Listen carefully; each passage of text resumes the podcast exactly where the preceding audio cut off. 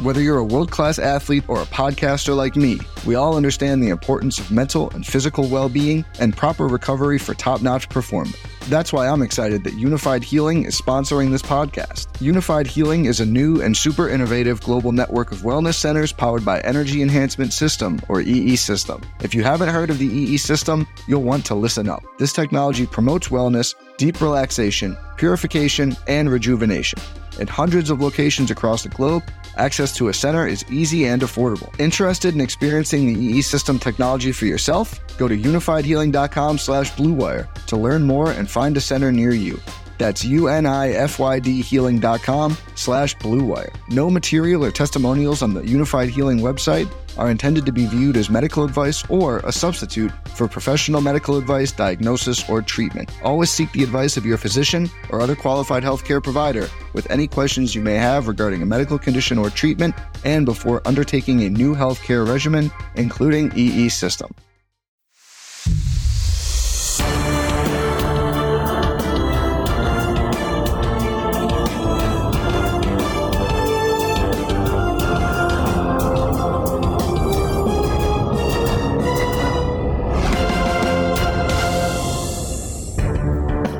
Going on, guys? Thanks for tuning in to another episode of the Red and Gold Standard Podcast. My name is Zach Hernandez, and this afternoon I am joined with my guy Mike Andrews of Nothing But Niners. Mike, how you doing today? I am great, man. I'm happy to be here as always, um, and I'm I'm ready to react, man. We finally had some action for 49ers football. Hopefully, my phone doesn't ring. I am on call, so I'm going to apologize in advance if you guys hear this loud, obnoxious sound. But knock on wood, so far so good. Not a single call today. All right. Yeah. Fingers crossed. Uh, guys, before we get started, if you are viewing on Twitter, head over to youtube.com slash 49ers Hive. Join from there. If you're commenting on Twitter, we're not ignoring you. We just cannot see or interact with those comments. Go to youtube.com slash 49ers Hive and you'll see the stream there. Join from there. While you're there, hit like, hit subscribe. We appreciate all the support. Um, we're going to get right into it. We're not going to waste any time. Mike, how did you feel about the win? All right. Uh, the win, I it's cool. I didn't care about the win. Um, I expected us to lose going into that game. It was more about evaluating some of the depth, some of the pieces that we were anxious for us to draft, and things like that for me. Um, and after watching it a couple of times, uh, I felt I felt pretty good. You see some people who are clearly playing out of position and things like that, and I'm sure we'll get down into a deeper dive of it and all. But uh, I was really excited about what I saw overall. Um, I think the stats can be a little inflated sometimes. You know what I mean? Um, but like I said, we'll, we'll get down to it. But I will say this the 49ers did a pretty good job with their draft class. They did a pretty good job with their draft class. I think that uh, anyone who who watched it and watched individuals as opposed to watching like whether or not a play was successful w- will be hard pressed to disagree. They did a, they did a solid job with their draft class. Well said. I, I, I agree with that a lot. Um, by the way, I was talking with my guy Steve, and he gave me a great idea. If we reach 100 likes while we're live on air, we're going to do a giveaway of some sort, either a 49ers hat, merch, not quite sure yet, but it has to be live during the show. Cannot be done after. So if you're watching live, hit like, copy the link, share it on Twitter, share it on Facebook, wherever it is you're watching. Tell your friend to like it, and you could win something. Um, yeah, obviously, Trey Lance got two series, and like you said, the stats could be a little misleading, but for the most part, I thought he looked pretty good. Um, there's one throw in particular I can't share, or else the NFL will immediately take the copyrights for the show. But one throw to the sideline to Danny Gray, I think it was a third down that Danny Gray wasn't able to get his feet planted. That a lot of people, including the broadcasters, said, "Oh, it was a late throw." The throw came out as soon as Trey Lance finished his his backdrop, his uh, yeah steps, and as soon as he's at the top of it, it comes out. Ball was perfectly placed. I think that was more so on Danny Gray to get more body control and get his feet in. Do you remember the throw I'm talking about, Mike? I do, and I have a tweet that you can share, and it won't get blocked because all 22 is allowed to be used. So I am going to find that tweet while we're talking because I kind of disagree. And it's funny okay. because the tweet, the tweet is arguing your case right now the tweet is arguing that, oh, wait, was it the Danny Gray play to the right sideline? Yes, sir. Was it Danny Gray? All right, let me see. Let me see if I can find it really quick. Uh, it's going to take me a while because this person uh, tweets a lot of all 22 stuff. Okay, while you're looking for that, um, what do you guys think? You guys that are watching in the put in the chat. Do you think that that was more so on Trey either throwing it late or not putting it in the right spot, or was that on Danny Gray for not getting his feet set? Um, I see I got the tweet here from Mike, so let me pull it up here. But I like this. I think that this was a nice kind of I don't know if it's a debate, but a conversation going on on Twitter whether that was on Trey or more so on the receiver. I'm going to pull up the video here. We can watch together and then we can share our thoughts.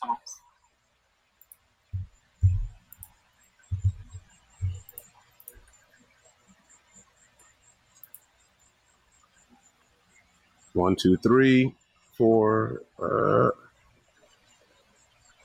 mm. And it was hmm. considered incomplete. Now, you can you hear me still? Yeah. Mm-hmm. It looks like I have like a lot. It's the sunlight coming in through the curtains. so the argument again is what? Let me be very clear with what we're saying here. You asking me? Yeah, yeah, yeah. What, the argument I, is that Trey Lance, both sides, Trey Lance either took too long or threw the ball too far towards the sidelines, didn't allow Danny Gray to make a play on it.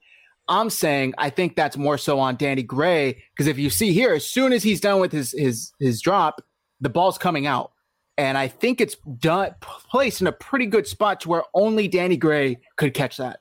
The okay. the defender cannot make a play on that, cannot even break it up, and I think if he, he's able to establish more body control, he's able to get his feet in and that's that's a catch. All right. So well, you, you watch the drop back. The timing of the throw wasn't the issue to me.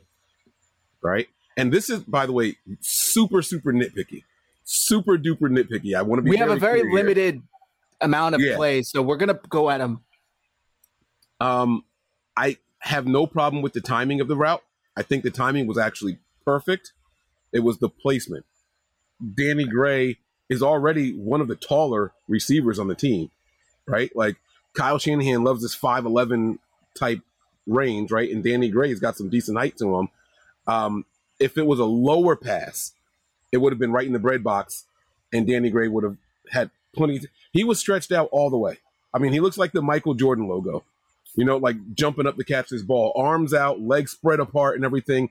And he caught the ball. He just caught it out of bounds. So he he ran the right route. It was just the placement of the ball is what the to me what the biggest issue was. It wasn't about um, you know the timing. So I, I agree that the timing is fine, but again, this is this is new to these guys, including Trey Lance. I know everyone's looking at him as a second year guy, but his timing, he has to learn his receivers. The receivers have to learn him. This is a rookie wide receiver who, by the way, is not known as being the best and most efficient route runner.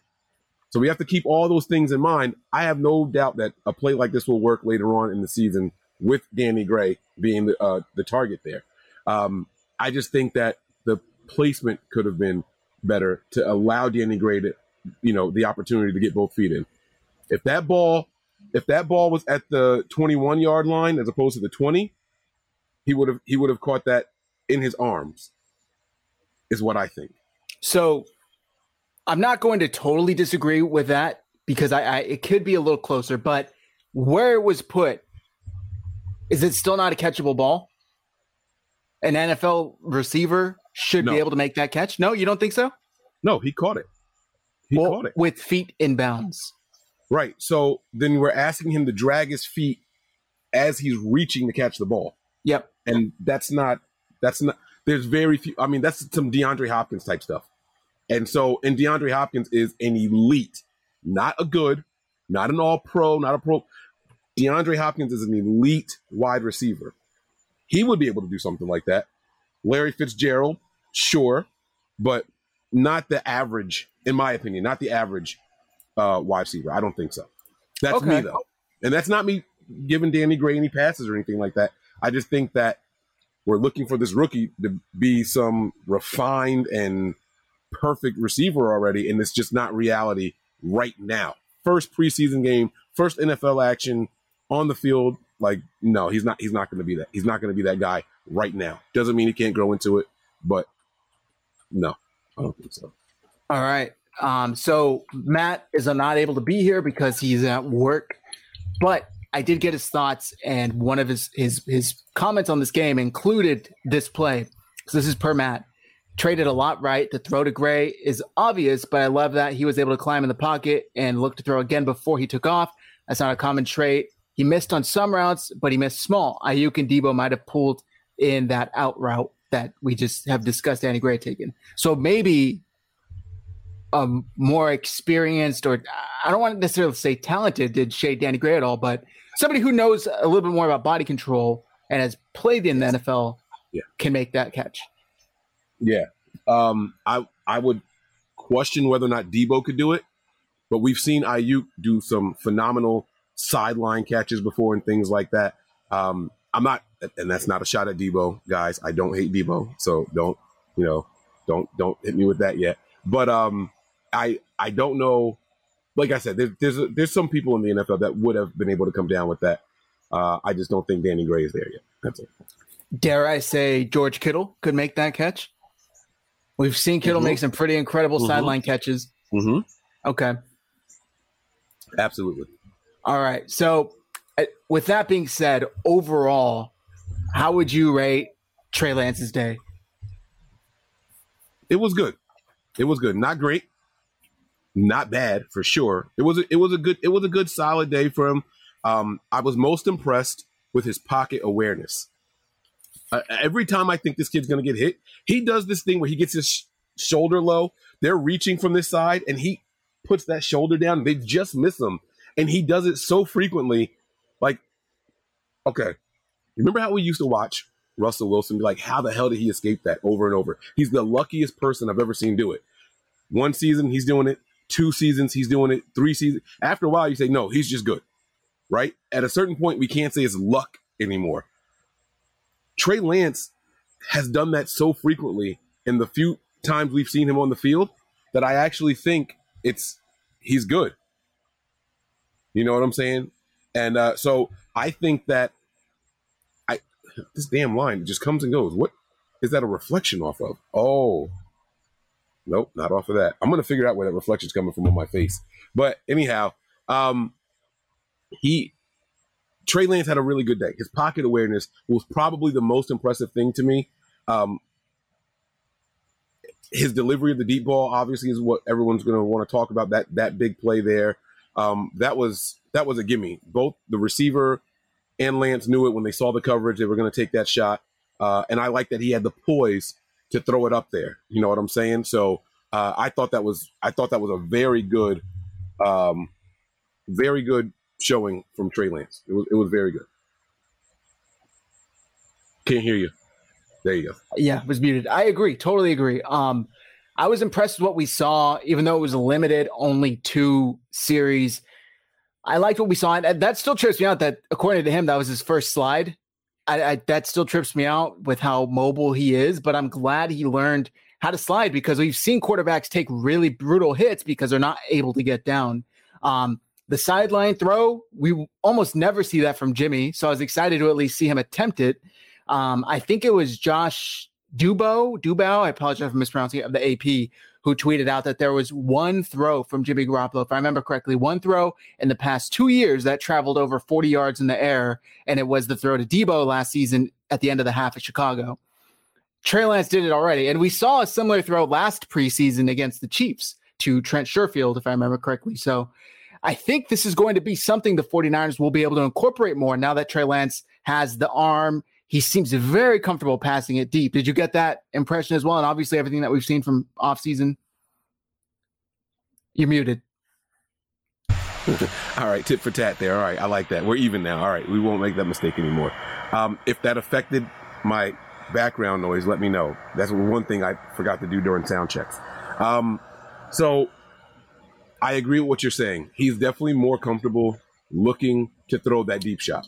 Um, and we saw that from him even in the Houston game, uh, that the second half against Seattle. Uh, he has no problem looking for deep passes before the safer and the checkdowns. You know what I'm saying? Uh, and we heard Kyle critique him once saying, "Yeah, you hit that throw, but this guy was open here." So it's his mindset. And that's something that's going to pay dividends, you know. And Jimmy had the arm to do it. He didn't have the the want to do it, you know. So it, it's not about the arm strength with Jimmy. I don't think that was ever the issue, you know. It was never about he's not, you know, he doesn't have the arm to make the, the throws. He just didn't have the desire to make those throws. I think Jimmy was a let me take the safe down and safe safe play and keep the chains moving. You know, he was that kind of guy. So you know, I, it's not again, it's not a bad thing. I, am not I'm not upset about it at all. Uh, but Trey is definitely going to bring that dynamic here, and I think Kyle's going to have a lot of fun. And then you, you combine that with more guys who can get down down the field faster. That that 76 yard play, I mean, he threw the ball in what two or three seconds. You know what I'm saying? And it was like Gray was that deep already. Think about that. Like we, we talk about the 40 time being 4.33 and he threw the ball in three seconds, and the ball traveled what 35, 40 yards in the air, something like that. It was so it's it's pretty impressive to see that they're working together that that well, uh, and Trey is just anxious to do it. You know what I'm saying? It was nice.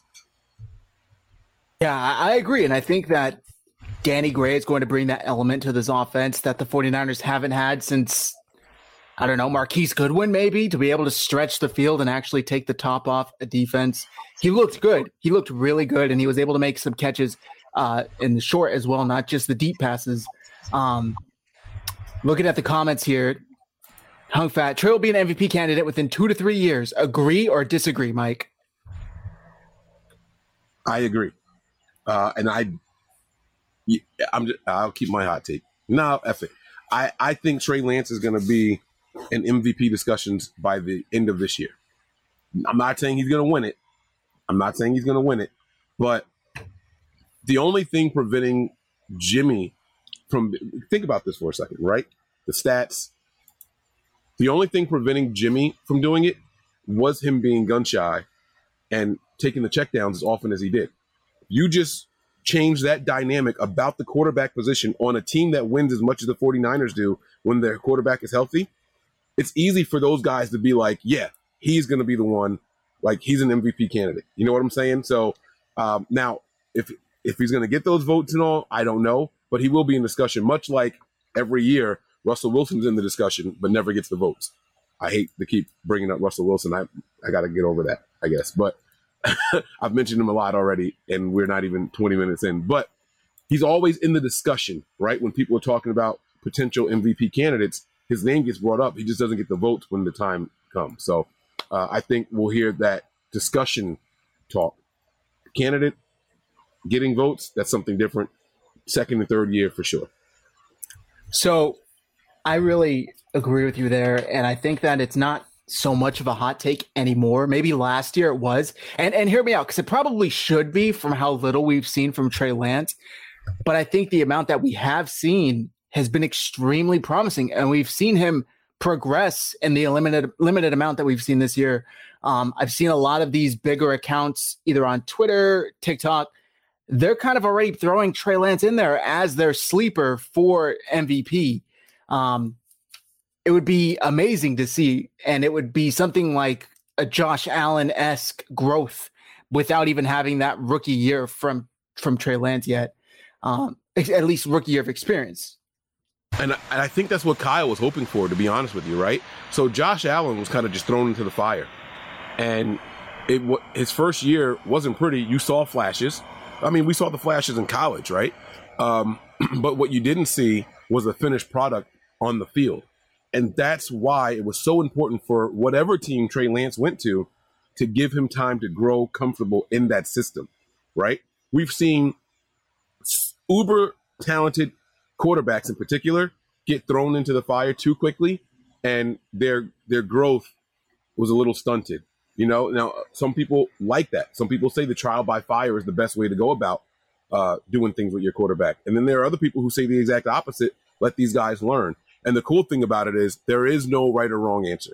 We've seen guys sit for a couple of years, Aaron Rodgers, and then come out and light the league up as soon as they get in there. We've seen guys um, even Patrick Mahomes, same thing, right? Sat that first year, and then boom, he comes out and lights the league on fire. Then you see guys who come in there as rookies, and it's like, holy crap! Like, what what did the league just run into? Look at Lamar Jackson, right? uh, first year in there, just right out the gate, getting going. So there is no proven way to do it. But Trey Lance, coming from where he came from, the very limited experience he had, he needed to go to a team that was going to be in a position to let him sit for a year. I know fans didn't like that last year, especially when we're sitting at three and five. I'm seeing fire Kyle. He refused to put in Trey. Da da da da da. It was all over. It was all over. And I'm not saying I agree with the fire Kyle. I thought that was, I thought that was very bad. But we did it. We got the guy with, I think, the highest ceiling of all the all the quarterbacks in that draft class, and we allowed him to sit and learn. And I think those dividends are going to pay off sooner rather than later. I agree with you. Um, a lot of people, probably including myself, I'm being honest, were frustrated with Kyle Shanahan last year. And it got to the point where it's like, why are we not playing the kid? Grant Cohn had the whole play the kid, you know, hashtag going on because at three and five, it was almost like, what is there left to lose? This is valuable playing time and experience that Trey Lance could gain. And then the 49ers magically pulled the season, turned the season around, and it was like, oh, okay, I guess Kyle Shanahan was right after all. Um, switching off of Trey Lance, is there anything else you wanted to talk about Trey Lance and his performance? The slide. I mean, you mentioned it, right? His first time ever in his career sliding. Admitted by him, not just some random person saying that. Uh, it was pretty cool to see that, um, you know, he he made it and he's that's growth. That is literally called growth. And for a guy getting his first year as a starter, doing it again, we, we want to see people improve, right? Though that's a, a minor or major, depending on how you look at it, improvement just from the two 10 quarters we saw him in. I was going to say two and a half games, same thing. The 10 quarters we saw him in, I can't tell you how many times I saw this kid lower his shoulder. I'm like, what the hell are you thinking? You know, like, dude, this is the NFL. You can't do that in this league anymore, you know? And then his critique, his criticism on himself was, I wish I did it just another yard sooner. And for him to make that first slide, maybe he wasn't quite aware that it's where you start your slide, not where you finish. You know, but again, it's preseason. You work those kinks out and it'll pay dividends later on. We're already seeing it. The fact that he did it, you know, I saw it all over Twitter. It was crazy. Like uh, the word slide in the 49ers community was like trending. I have this thing, it says, uh, there's a setting on Twitter. I didn't I didn't do it, but on the on the Nothing But Niners page, like a 49ers trending thing, and it was Trey Lance. When like when I clicked it, it was about he slid, he's sliding. Trey Lance learned to slide like that. It was it was so incredible to see how excited the faithful were over something that you would hope a quarterback knows how to do. But this is someone who has been more. He's he's been the most physically gifted person on the field when he was playing, and so it wasn't a part of his repertoire. Now he he's he made a, a conscious effort to bring that out, and it's it's going to work out. It's definitely going to work out. And it was a really really nice slide too. It wasn't one of those awkward slides. Yeah. We've seen guys learn to slide for the first time and it not look good.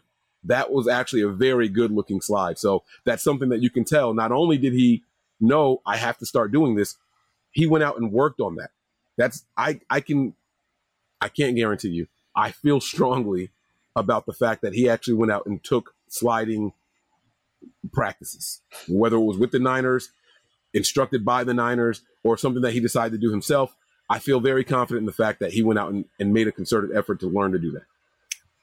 And, and like Matt said in his thoughts, you know, the thing that he liked the most is that he climbed the pocket, felt the pressure, stepped up, and then resets his shoulders, looks to throw again before finally saying, okay, there's absolutely nobody open, and then took off and then slid. So it was like a very quick play, but there was a lot to like in that short amount of time.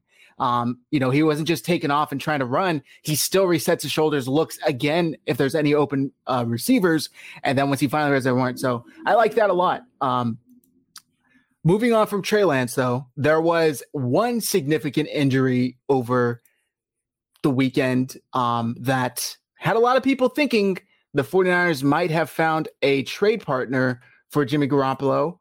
And it came out to be not as serious, but I'm going to sh- share the tweets and then I'm going to get your thoughts on it, Mike. Um, this is per Adam Schefter. So obviously, Zach Wilson got hurt.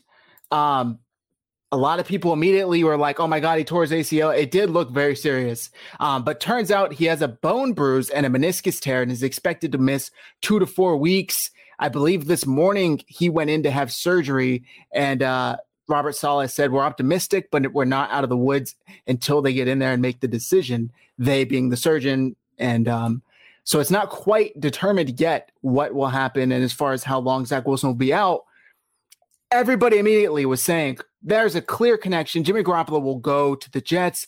Robert Saleh, uh, Mike LaFleur. Even though this injury is not as serious as an ACL tear, Mike, do you think the Jets should still be interested in Jimmy Garoppolo? It, it depends on who you ask, and it's going to also depend on the real return timetable, right? Um, if it's just going to be, you know, they're saying two to four weeks, which would put him back in for week one, then absolutely not, right? You got to show faith in your first round pick.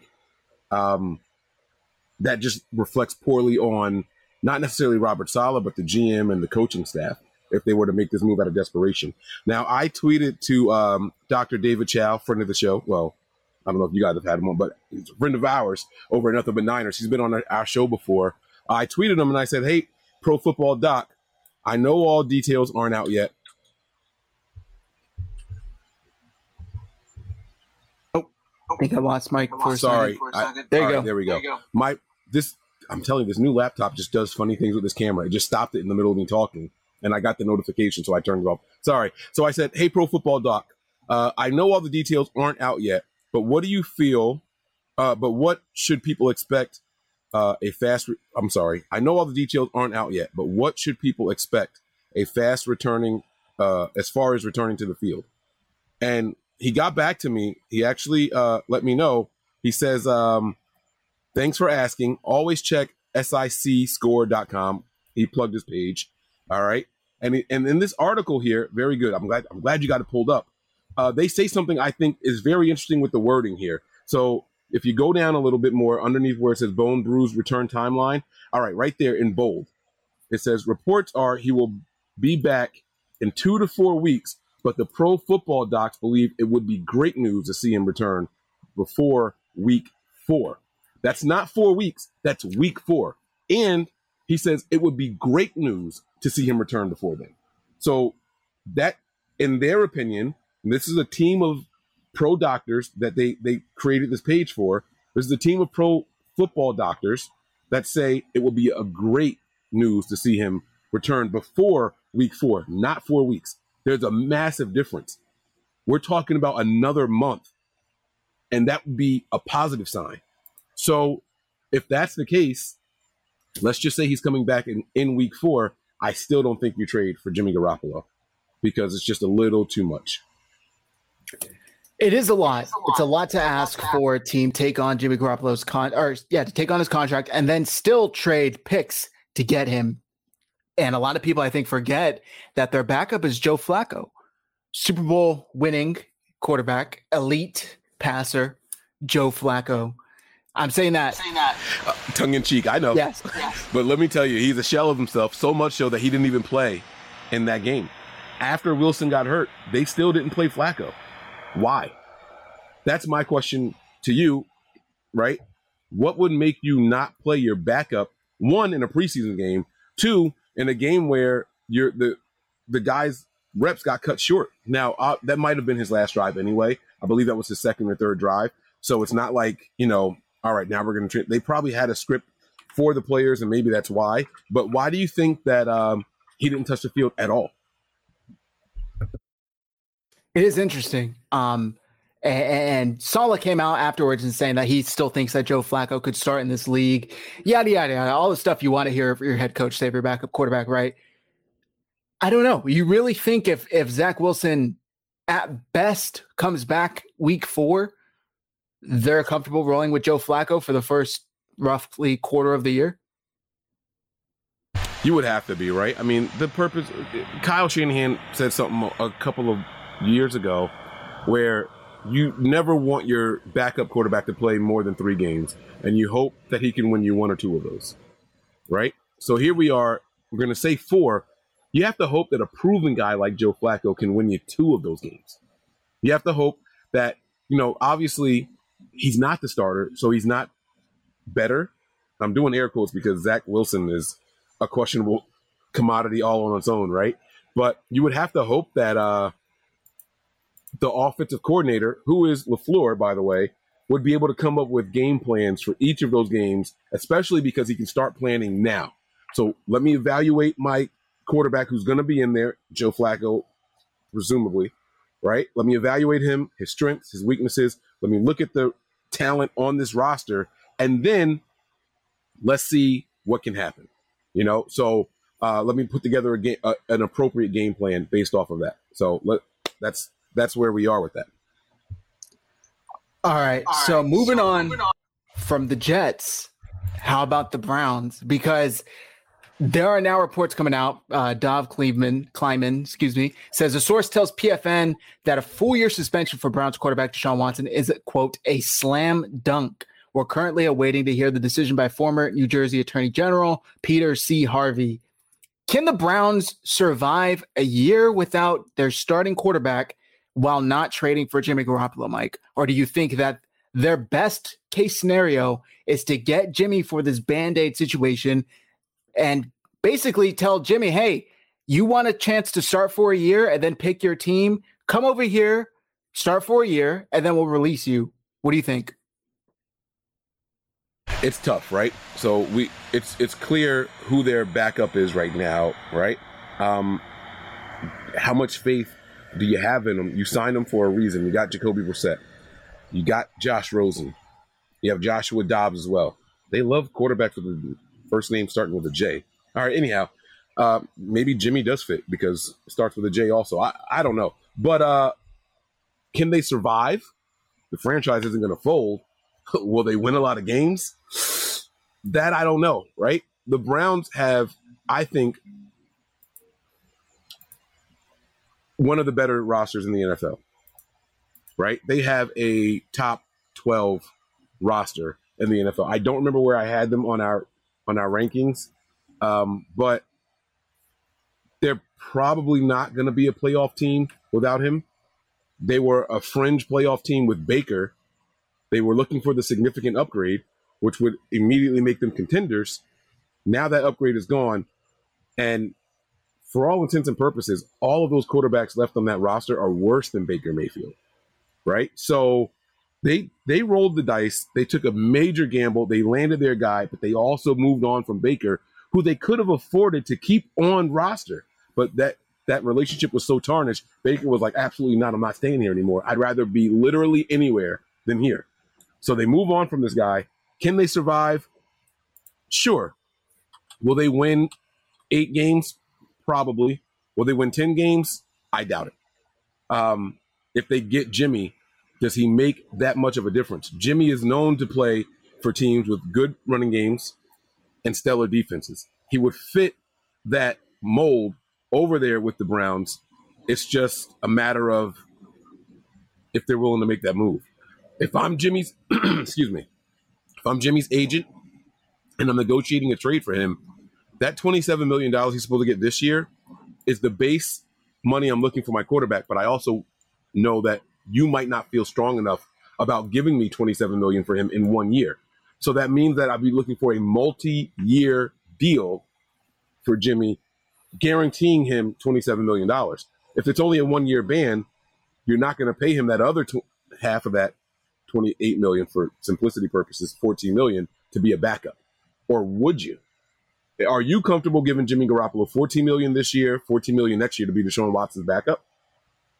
And then the other thing that we have to consider Deshaun Watson's team and the NFLPA has not yet um, appealed a ruling. There's been one ruling cast down this appeal that we're currently experiencing and going through is brought on by the NFL. His team still has the appeal in their pocket. So we start with six games. NFL is aiming for 17 games. When it's all said and done, they probably meet somewhere in the middle. It prolongs it all, but while it's tied up in litigation, he's allowed to practice and play. So you got some you got some wiggle room if you're the Browns here I don't think that Jimmy's going there. I don't. Okay. Um, so this is per NBC Sports Bay Area, uh, Angelina Martins tweets report, or excuse me, reports that there's a uh, Browns to consider Jimmy Garoppolo trade if Watson ban increases. I believe this was on Thursday, um, per Mary Kay Cabot. Uh, the Browns previously were considered out of Jimmy Garoppolo's sweepstakes, but recent developments appear to have sucked them back in. Cleveland will consider acquiring Garoppolo if Deshaun Watson's six game suspension, quote, significantly increases upon appeal. Cleveland.com's Mary Kay Cabot reported Thursday, citing league sources. While Watson is expected to start the Browns preseason opener, which he did Friday, the NFL is awaiting a ruling from Peter Harvey, the league's designee in Watson's suspension case that could come before the game, which did not. So this was per Mary Kay Cabot of Cleveland.com basically tweeted out at the end of last week that if this six game suspension does get increased, which by all reports appears that it will be, they will strongly consider trading for Jimmy Garoppolo. But I've also seen reports that the Browns would expect the 49ers to cover some of that cap space.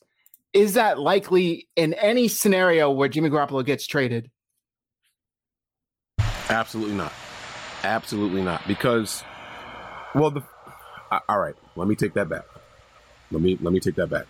Um, first, Mary Kay Cabot is very in tune with the Browns. Is it Cabot? I I always say Cabot. I don't know. I, am not, you know, but I feel like I've heard her say. No, I haven't heard her say her whole name. I haven't. I feel either. like I've heard. I feel like I've heard people on NFL Network say Mary Kay Cabot. Um, which, by the way, why is she going by all three names? That's like some serial killer shit. I, I, anyhow. Mary Kay, Mary Kay. That's what that's what go. we'll say from now on and Ashley. Um, she she um she is basically the Browns Matt Maiocco. All right, so it's Cabot. All right, thanks, Callie. Um, she she's the, oh yeah, there you go. She's their Matt Maiocco, right? So she's very in tune with him. She knows like, but she didn't say they're gonna. She said they they consider it, right? Like, all right, this is something that we have to put on the table. And any GM worth their weight is to also consider all possibilities. Initially, my reaction is absolutely not. The Niners aren't going to take on any salary to do a trade. But I will say this if the compensation is correct, you will pay for picks. We've seen it happen time and time again. The Browns are a team that did it. I believe it was the Browns. Uh, there was the Houston Texans quarterback, was it Brock, Brock Osweiler, if I'm not mistaken. Uh, that was a massive trade where they basically took him on just to cut him, but they bought the pick. If that makes any sense to, to you guys, um, the compensation was high, so they they took on the salary. They had the cap space. They dumped them, and they obtained I think it was like a first round pick or something like whatever it was in the trade. But they took on the salary and all that stuff, or vice versa. Um, if the compensation is right, the Niners could take on some of it but it would have to be a lot of compensation for the Niners to consider doing that only because none of Jimmy's salary is guaranteed. So why would we pay for anything where we can just cut them and get all of the cap relief? Now, if you tell me, all right, it's 27 million, we'll take on 6 million, but it's going to cost you a first, then we're talking, right? Then the Niners will say, all right, maybe if you're going to give us a first round pick, especially because we don't have one in the upcoming draft. It's possible then, but we're talking semantics here. And that, by the way, the 21 million in relief that the Niners would t- pick, take on moving Jimmy is plenty of money to do the Bosa deal, to do whatever upcoming deal they have, because that, that is pure cap space. So the cap space money is very different than contract dollars because it's spread out over bonuses and things like that. It's a very interesting situation. I don't think the 49ers would get a, a trade offer enticing enough to the, for them to be like, yeah, sure, we'll cover half of his salary. I can't see that happening. And I think that rolling over that cap space is the most important aspect of this deal, aside from obviously the politics and the personal relationship getting Jimmy Garoppolo out of this locker room. The money is extremely um, important. Um, Steve says it here, let the 20 million roll into next season. It adds to the cap. They have so many young players coming up that they're going to need to get signed long term. And you can't tell me that that 20 million wouldn't be extremely helpful. Um, so last thing I want to go ahead, go ahead. Sorry. And real quick, I, I used the first round pick as an example. Yeah. They don't have one. Unless they have multiples, but they traded that away to get Watson in the first place. That's right. So I'm, I'm basically saying it's impossible. Is what I'm in a roundabout way. Unless they have multiple first round picks, and I don't know their entire stock of of uh, draft picks right now, but off the top of my head, I do know that they traded three first round picks to acquire this guy and a six round pick. So it's not it's not there that I know of. Yeah, that's a good point. That's a really good point. Um, last topic on all of this is that did you happen to see what the Jacksonville fans were chanting at Deshaun Watson? I'm imagining it was like no means no or something like that. I I, I don't know what they were. I know that he got booed when he went out there, but I don't know yeah. what uh, what they were chanting. So I can't play it because the NFL will take the the stream. Um, but they were chanting "You sick fuck, you sick fuck," and like right. he's like, send me the send me the tweet. I'll play the audio over here on my microphone. Okay, uh, it was hilarious. Who yeah. organized that? Who started that shit? That's funny as hell. Credit to right, the Jacksonville Jaguars fans. They don't have a lot to celebrate. They don't have a lot usually to credit them for, but this was hilarious. So I'm I'm really happy that they did this because we've discussed this in detail. And while we're on this, I should get your thoughts on his his uh, interview that he did with Aditi Kinkhabwala, if I pronounce that correctly. Do you have the audio? Oh, I do. Yeah, yeah. Play right, Here we go. Let's hear it.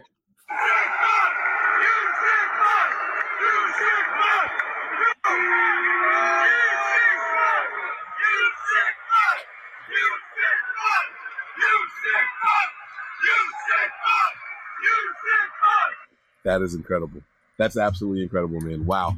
Uh, shout out to those guys for standing on your on your morals. You know, I, and I like that. I like it. You know, stick stick stand by your convictions. However you feel, don't be ashamed of it. You know, I for one. Uh, go ahead. You said you had a question for me. His interview with um. Go ahead. I'm pulling it up. Oh, okay. I was just saying, like, I don't remember exactly what he said. I know he apologized and things like that, but he's been on an apology tour since this all started. You know, it was, you know, we don't feel we did anything wrong or worthy of a, a full season suspension. Uh, he's been apologizing for a while. It's just a matter of if people are willing to one accept it and what people choose to believe. Yep. And if I can pull up this interview, that's what I think was most I don't know if I want to say concerning, but it definitely was like eye opening in the sense of like why are you so remorseful if you're still saying that you basically didn't do anything wrong? I can't find it. I'll I'll ask for you it. I'll ask your thoughts on it outside of the show, and if we get it, maybe I'll pull it up. Um, but I did think it was interesting, and I thought it was still pretty crazy that he was able to play in this preseason game. I know we got totally sidetracked on this Sean Watson topic, but it is what it is, I guess. I'm not opposed to someone. to pop. Listen, I've gotten arguments with my wife. I've said some things that she didn't like, but I meant every word that I said. So my apology wasn't, I'm sorry for what I said. I'm sorry about what I said, how it made you feel. Right. So I would have to hear the context of what he's apologizing for, if that makes any sense. It's not a cop out at all, but words mean something, you know? And I, I pride myself on being one of those guys, even in anger and whatever, I say what I mean. You might not like the message, you might not like what I said, I'm sorry if I hurt your feelings, but what I said stands. What I did stands. And so if his if his apology is I'm sorry for anyone I offended, then I don't think there's anything wrong with that. All right, here we go. I found the video. So I know this is not 49ers related, but this has kind of been an ongoing discussion between us here on, on the Red Center podcast. So we're going to play this. It's about a minute and a half. If it gets off topic, we won't play all of it, but I'm going to play it now to get on the bus. Let's just start with this one. It's been 19 months since you played a game of competitive football. How are you feeling about that? I'm super excited. I'm excited to get out there with my new teammates and go out there and compete. Um, each and every snap, I want to make sure I cherish that because I'm not sure when the next time I'll be able to get out there with those guys. So um, I'm, I'm super excited. As you say that, your eligibility is still in question. And although this appeal is ongoing, I have to ask you the initial ruling from Judge Sue Robinson made a very specific point of saying that your lack of remorse played into her decision making. It's been a part of the narrative surrounding you. What is your response to that? Look, I want to say that I'm truly sorry to all the women that I've impacted in this situation. Um, my decisions that I made in my life that put me in this position, um, you know, I, w- I would definitely like to have back. But I want to continue to move forward and grow and learn and and show that, you know, I am a, a true person of, of character, and I want to keep pushing forward. Grow and learn. We fully expect that there will be some time that you are away from the team. What does your growth on a personal level look like? How are you spending that time? Uh, I know I have a lot of work to put in, um, especially on the field, to be able to make sure I'm ready to play uh, whenever that time comes, whenever I can step back on the field. But also, the biggest thing is I want to continue counseling, and I want to make sure that I'm growing as a person, as an individual, uh, for my decision making on and off the field. And I want to make sure that you know I'm just evolving in the community as much as possible, and that's for the Cleveland community, that's the NFL community, and beyond. Okay, we appreciate the time, Deshaun. Thank you. I'm, I'm, Zach. I'm starting to get pissed off. The comments in the chat are annoying the shit out of me, and it, this is not my platform. So feel free to mute me whenever you want, right? But that, you know what he's thinking. She's afraid of him. Why is he looking at her like that? He's wondering how much for a massage. That's all bullshit. That's all bullshit. I am not gonna let people villainize this black quarterback when Ben Roethlisberger has been interviewed by dozens and dozens of women. And he's a fucking rapist. It's bullshit. He didn't rape anybody. Did he make people feel uncomfortable? Sure, fine, that's possible, right? And he apologized for that. For all the women whose lives I've affected, whatever, whatever. He he's owning up to it, right? And is it look? We talked about on what two shows ago on your channel here with Matt. We talked about how we pulled up the article for Ben Roethlisberger. It was an eight-game suspension, but he showed remorse, so the NFL lowered it to just fucking four games and all that stuff. Remember, like we talked about that. Maybe this is what they were looking at. His team. Hey, you got to come out and show some remorse. She mentioned remorse, and immediately he went right into it. Your lack of remorse throughout the proceedings. Well, the proceedings is I'm innocent. I can't say I'm sorry if I'm sitting here telling you I'm innocent. Then what the fuck am I sorry for? Right? But they're gonna sit here and try to make this guy some fucking pariah. He didn't insert penis into anybody, as far as I know. You know, yes, and it is fuck Ben too. It's been fuck Ben. For me, it's been fuck Ben. It's crazy because I'm out here. That's the closest to a local team I've ever liked until what happened with Ben Roethlisberger. Right? People ask me, "Oh, do you have an AFC team and an NFC team?" I said, "I don't really have an AFC team, but I like the Steelers because I was a big Hines Ward guy and I really like Jerome Bettis. Those were two of my favorite players in the NFL at that time, right? But Ben Roethlisberger there, fuck him. I'm not cheering for them. I don't give a shit what anybody says. I never liked Ben Roethlisberger. So I'm not going to sit here and pretend like this guy is on the same level as him. Sick fuck, fine. You guys can have all that stuff, right? But she wasn't afraid of him. He's not sitting there looking at her saying, hey, I wonder if she can rub my balls the same way. Like, he's not thinking that stuff. We're not going to sit here and do this to this guy because there are plenty of quarterbacks in the NFL who have done worse.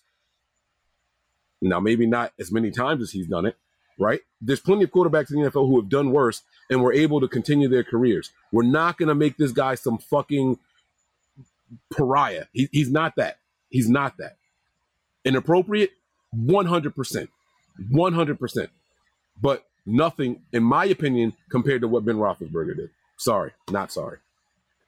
This is a very tough discussion because I will stand with you and say fuck both of them. To be honest with you, if they both did it, the only separation is one was actually found guilty. The other one, the grand jury didn't decide, didn't find enough evidence to pursue it. And I agree with you, Mike. It is interesting that Ben was the one that was found guilty, if I remember correctly, right? Yes. He he paid unofficially. He paid off the victims Okay. and the okay. police department. Settlements. Remember? So yeah, exactly. It was settlements, which is where we are now. So that on that pay, they're on par with each other's actions. There, the settlements both came through. Okay, so it is interesting. Um, the only thing I could think of in my mind, aside from race, obviously, is the amount of people, the amount of women, which makes no difference in the sense of how much damage he's caused to individuals, but a post Me Too era. I don't know. Maybe Big Ben would have been treated completely different if his story happened today, and vice versa. Deshaun Watson's happened back in 2006, whenever the hell it was.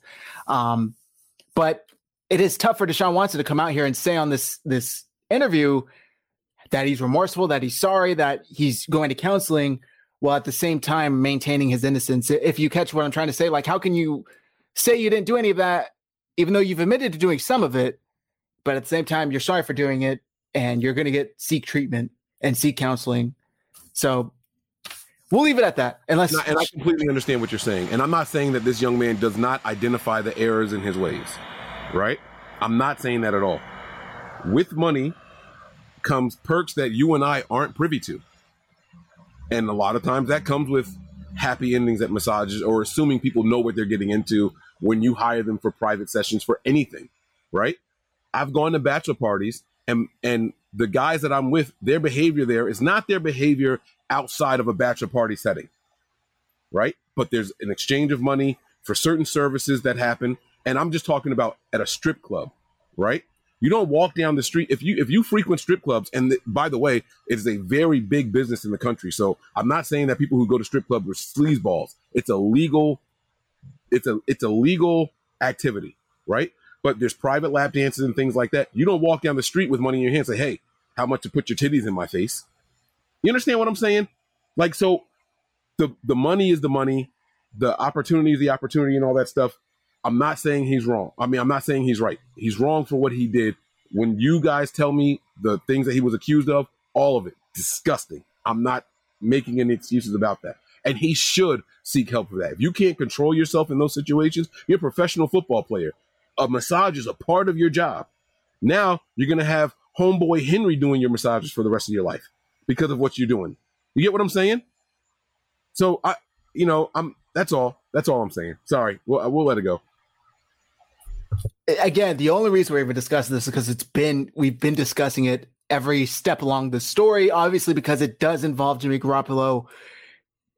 It's yeah, it's a very sensitive topic, and we understand that it's not football related entirely, not 49ers related specifically, but we still think it's important enough to discuss. Um, but back on topic, like Steve says, who is backing up Trey Lance? I thought Sudfeld looked pretty good. Brock Purdy came out, looked Purdy, pun, pun aside. What do you think?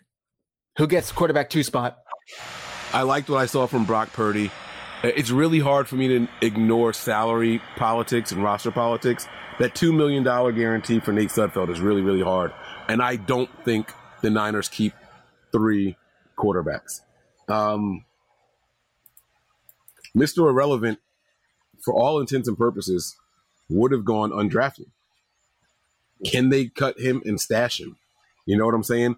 Now, I think that we'll have a better idea following next week's matchup against the Vikings. Trey Lance Kyle is actually wavering a little bit. First, he came out and said he's probably not going to play much, but then he said, "Well, we'll see how the week of practice goes."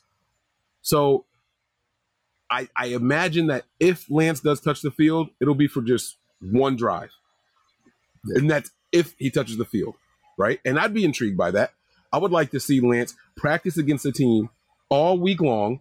Let's script some plays and see how we can execute against a team that now knows him, his tendencies, and the tendencies of all the other players. I would be intrigued by seeing one drive. I don't care if it's a three and out. I don't care if it's a touchdown. I don't care if it's a first down or two and then a punt. I just would be intrigued by seeing it. That said, we will see a lot of Nate Sudfeld and Brock Purdy. Both of those guys did some good things. Um, Brock Purdy, I will say, in my opinion, had the better offensive line. Uh, that fourth quarter offensive line for Brock Purdy, Donovan West, the center. Sutherland is trash. I, well, let me I got to be careful what I say here. I was not happy with what I saw from Sutherland in there. Okay, uh, he should have called Kiefer for some tips. That's an actor, Kiefer. All right, never mind. But he should have figured out how to play his role better. Uh, I the there was a, a snap. It was a, in shotgun. He snapped it off of his left thigh, and the ball ricocheted, causing Nate Sudfeld to have to run and like jump on it and try to make some. It was a very very bad stretch and then the following play was another sack because he folded. He got the snap right that time, but then he folded and let the pressure come right up the middle and Nate Sudfeld again. Um, Donovan West, in my opinion, is head and shoulders above Sutherland. So you're going to get a chance to see those guys both uh, behind comparable more suitable offensive lines. Sutherland, who's naturally a guard, trying to play center, versus Donovan West, who's been a center his whole career. If it favors guys like Purdy, uh, you know what I'm saying? I want to see those guys move around a little bit and see what we see from there. You know, there's a lot of offensive linemen that I just did not like. Yeah, Dad, I, I am. That's me, right? I should like wear that on my band. Hashtag Dad joke, right? Um, there's a lot of guys I would I would want to be able to see, um, and I was not happy with what I saw from Sutherland. I, I imagine, well, there's some other players, but he's probably going to be one of the first guys cut. Uh, cut downs are on Tuesday. Him, the wide receiver Mac, gotta go. Sorry, like I I just don't don't see it at all. But back on topic here, who's going to be the backup? As of right now, I'm still going to give the edge to Sudfeld because of the money and because of who he was playing behind. Right now, we'll see better, and I'll have a better answer for you guys coming up uh, in just about 10 days. Not even, because yeah. it's not even that far away. I agree with you. Um, although I really liked what I saw from Brock Purdy, I don't think Sudfeld gets passed up as far as backing up Trey Lance. I was equally as impressed with Nate Sudfeld, in my opinion, with even though he didn't play as much, if I remember correctly, as Brock Purdy. Um, I don't know what the total snap count was. Did he play more? He or did he play less? He played from the time Lance was done until the fourth quarter. So, so he, he, did play he, more. He played a lot.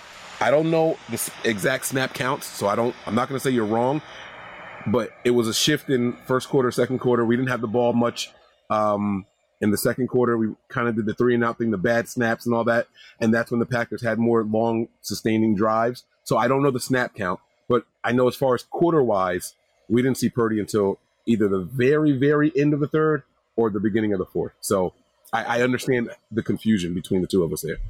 Okay, I hear you. Um, I thought Sudfeld came in and looked pretty good. He made some pretty good throws to start from what I remember. I missed basically the middle of the second quarter through the end of the game because I had to go to like a family event. And I was watching what I could on my phone and I was listening to what I could on the drive over there on the radio. Um, I need to. Re- I watched. I rewatched a little bit, but I couldn't rewatch all of it before we were able to go on here. Um, I want to share Matt's other thoughts before we wrap up here because I, I didn't realize the time. Um, we haven't even talked about the secondary. The we defense. can keep going, bro. I, it, just so you know, I am not okay. in a rush. I have an hour and a half before my appointment, and she's only ten minutes away, so I am good to go. All right, I appreciate it. Uh, Matt wanted to say Sam Womack looks like a good bet to start in the slot. Not perfect, but two picks in your first preseason game screams ball hawk to me. Conversely, Tarvarius Moore looks like he needs to get up to speed. He absolutely got torched on that touchdown. How impressed were you by Sam Womack? Yeah, I, I liked what I saw from the young man. Uh, again, this goes back to you know some things we were saying about guys like Danny Gray, their first pro action, you know, in front of people. Um, very, very impressive in my opinion. Um, like Matt said, not perfect, but you saw some signs. And you got to remember, man, this is, I cannot say this enough development. These guys are far from finished products. And if that's the worst he's going to be, we can benefit from somebody like that on the 49ers roster. You know, um, he's got the speed to keep up. You know, one of the things K'Waun Williams lacked at was the speed towards the end of his career, right? Getting burned on those on those routes, the, the downfield routes and things like that. He didn't have the recovery speed and things like that. Womack has plenty of it. Um, I will say that the run support was where Williams shined. You know, the short and intermediate game, K'Waun was one of the best, if not the best nickel corner in the NFL. Just never got his due because of where he was drafted or lack thereof. Um, I would like to see more from Womack in those scenarios uh, tighter coverage, you know, uh, kind of get, as Eric Crocker says, dick the hit more often with these guys. Uh, there were some things that he did leave out there to be desired, but it was a hell of a uh, first outing, hell of a way to make your name known for the faithful who were not able to attend uh, practices. And I will, I will say this: the practice reports on Womack were very, very good, and it was a, it was a must see for people like myself who weren't able to see it. You know, writers often can write with a bias. If they like a guy, or if they hear one person say that this guy's probably going to be good, then they'll look for that guy to be good and they'll point out his shining moments in practice. Uh, one thing I will say about all of the 49ers, including myself, content creators, were easily woed by people who we respect. So to let's use Eric Crocker again since I mentioned his name earlier. If Crocker comes out and says this corner has something, right? I'm inclined to look for it now. And then if I see a flash, he might have two or three bad plays, but if he has one really, really good play, I say, "Oh, I see what Croc was talking about. We should probably try to hold on to this guy, right?" And that's that's natural. If you hear something from someone you trust, it's natural for you to say, "All right, I'm going to take that opinion is my own. I'm going to look for supporting reasons why they feel that way, and then I'm going to run with it." It's not a knock to anybody. I wasn't trying to insult anybody by saying that we're influenced by other people. But when you know someone, when you trust their opinion, you take that somewhere. I've tried to be that person, right? I've tried to get people to see the value in the Keller Witherspoon. People don't trust me enough. They think he sucks, right? I'm not on Eric Crocker's level, and I have no shame in that, right? No shame about that at all. Um, but what I will say is this Womack did look good. And to his second point, Tarvarius Moore needs the I don't know if it's the recovery speed or what. I don't know if he thought he had some other help somewhere. Uh, I do need to see more from him because he is someone that I was really, really high on. Thought the potential was there, uh, but we, he is coming back from a, a nasty little injury. Uh, but I want to see what he can do. And again, it was just one game. It was just one game. We'll see what happens. But Womack, for sure, he's looking like he might be penciled in as a starter. And I would love to see that. 49ers finding another late gem in the draft. It looks good so far. I agree. Um, I was really, and yeah, Hunk Fat said 49ers desperately need playmakers in the secondary. They couldn't buy interceptions for the longest period coming from their corners or safeties. So, yes, if this is somebody who can come in and make plays in the secondary, definitely want to get him out there um, as much as possible. Um, I'm going to share Matt's last point, which has to do with the offensive line both lines, I should say. He said offensive line was okay, defensive line was okay too. Uh, wish is not great. Running backs need work. Overall, a lot to be happy with. Danny Gray looked nice overall, but he needs better body control, which we talked about earlier. Spencer Burford. I still, I'm not sure if it's Buford Burford. I'm going to go with Burford. Burford, yes. I thought was extremely impressive. What did you think of Spencer? I'm not going to lie to you. I love the guards. Yeah. I love the guard. Aaron Banks is someone that 49er fans could not wait to fail. He was already written off as a bust. There were there were tweets and stats coming out not just from 49ers fan base and, and, and uh, content creators, right? But nationally, right? No second round pick saw less playing time than this guy here. Something must be wrong. The 49ers really whiffed on this one, da da da da da. But Burford is a very, very pleasant surprise from the time he was drafted. I was like, who? I'm searching through papers. We Tony and I have we, we buy these guides, we print these things out, and we, we're trying to find like who the hell is this guy? Tony, of course, he's got a he follows college football way more than I do. He's he's there's a reason he's the nothing but Niners resident GM, right? He had more knowledge on this kid than I did. I had never heard his name, and not for nothing, a guy with the name Spencer Burford sounds like he should be like moving barrels of hay or something like that. That, that that's what I was thinking. However, I was happy not to be wrong. I just didn't know. Right? It's not. It, there, there's a difference. I didn't come up with some conclusion. Oh, we wasted a draft. I'm not that guy. I want to see it. And from what I saw, he looks like the real deal. Uh, he's being endorsed by the best left tackle in the NFL. Now, I expect that also because they're on the same team, right? You you don't expect him to come out and say, "Hey, this guy's trash," but He's being heavily endorsed by him. Um, and what I saw from the two guards, A plus, probably some of the best linemen that played all of that game. I, I can't find a reason to complain. No one's perfect, but for that to be your first showing and, and Aaron Banks coming in there, knowing all the noise and hearing it all, this this this 49ers team, those players, they have made it very aware. They are they they've made it very known. They are aware of what's being said about them on social media. These are things that can affect pe- people. We've seen 49ers players shut down social medias, go completely black. We've seen them delete social medias, not just ignore it, delete them, right? And so for a guy like Aaron Banks to come out there and, and have that performance that he did, if I'm not mistaken, he he was one of the highest rated players, not just guards, players for PFF. Now you guys know how I feel about PFF, but that's still saying something right? I'm not going to just use him when I, I like him, right? But that's saying that he performed that well, right? No pressures allowed and things like that. Uh, his recovery. There was one play where I thought, oh my God, like he got stood straight up, but he was able to disengage and re re anchor. And that was the one knock that I heard about him all practice. I'm talking about Banks. He can't anchor well. His recovery to get back in there and set his feet and get back into it.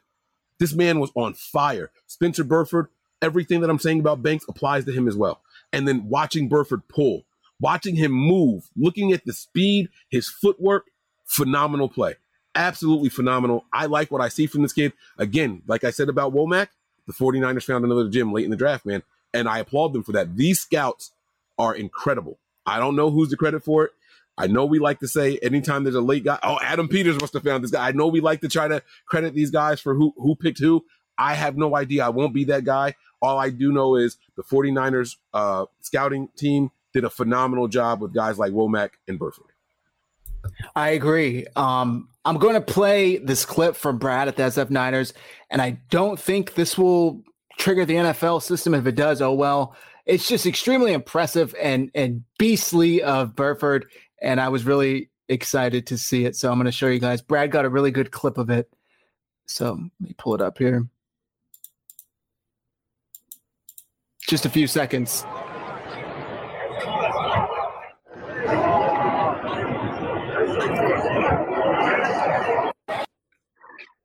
Look at that. That forearm, that forearm to the back just put him down. Like I, Yeah. I love it. Like you got past me, but no, you're not gonna make this play, right? Yep. Did you see? Like, can can you play it one more time? I want you guys to watch his recovery. The guy gets around him, but how quickly he was able to turn and then throw. I know you just played it for that reason, but I want to tell people what to look at. Boom, boom.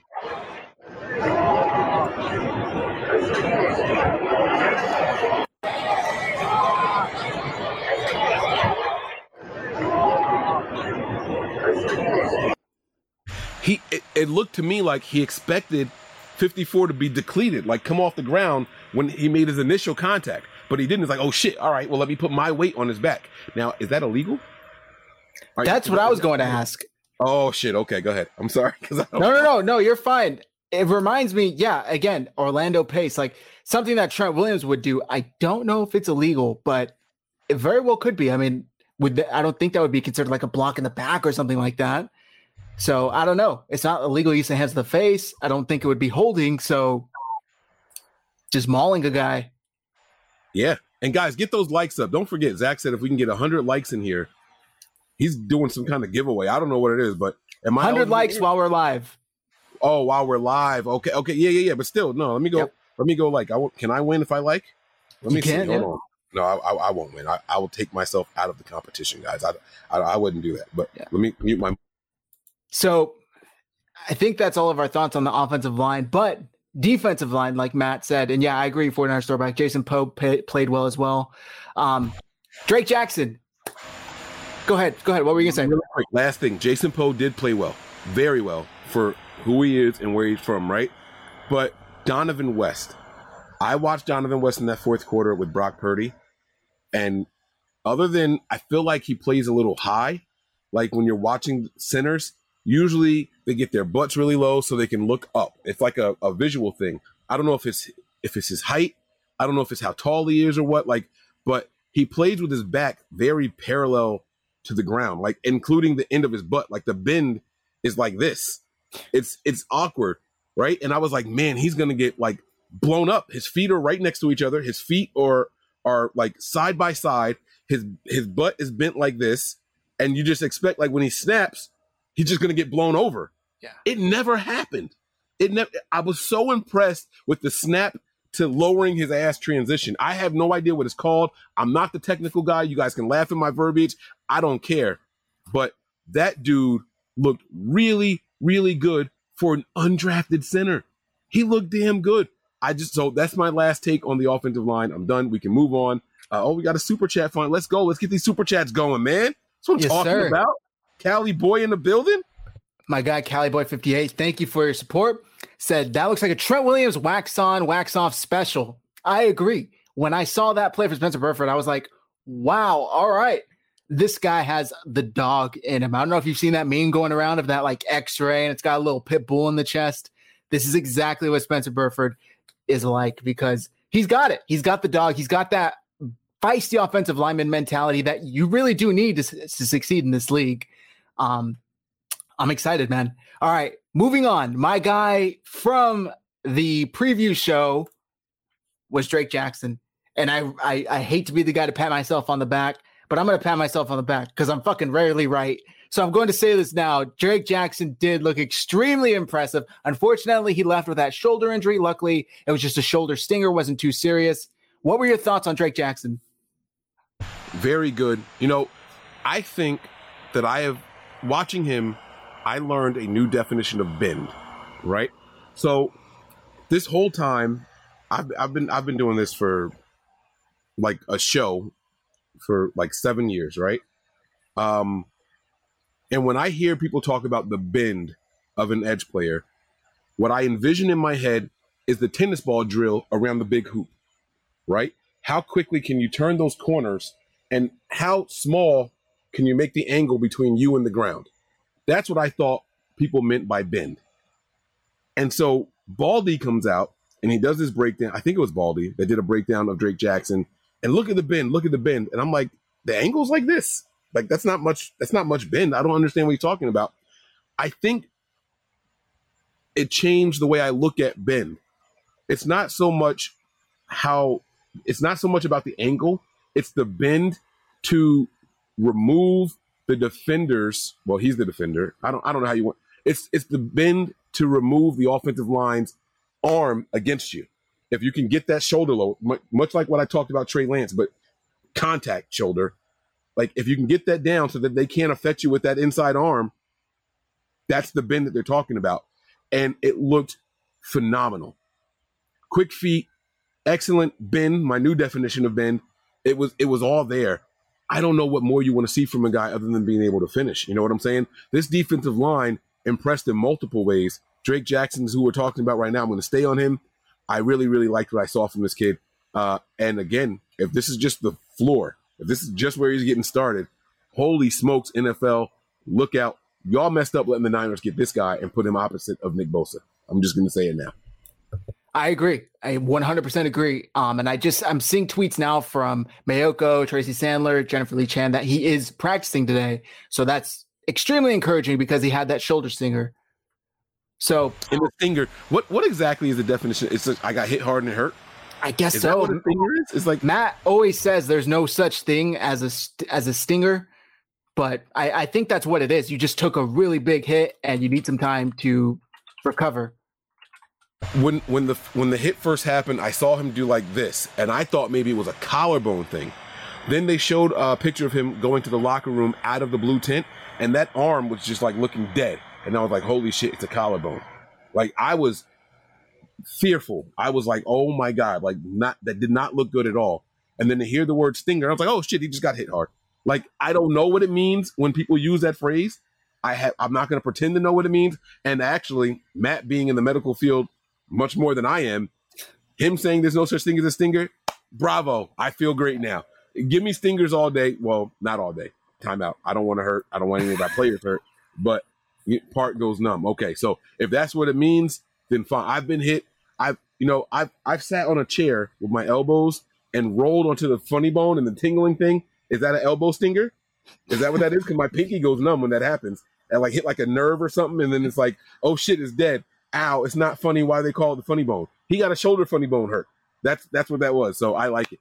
I like it. If that's the worst that he got in that exchange, by all means, let's go. Like Sleepy Bear 408 just said, give me stingers all day, baby. Let's go.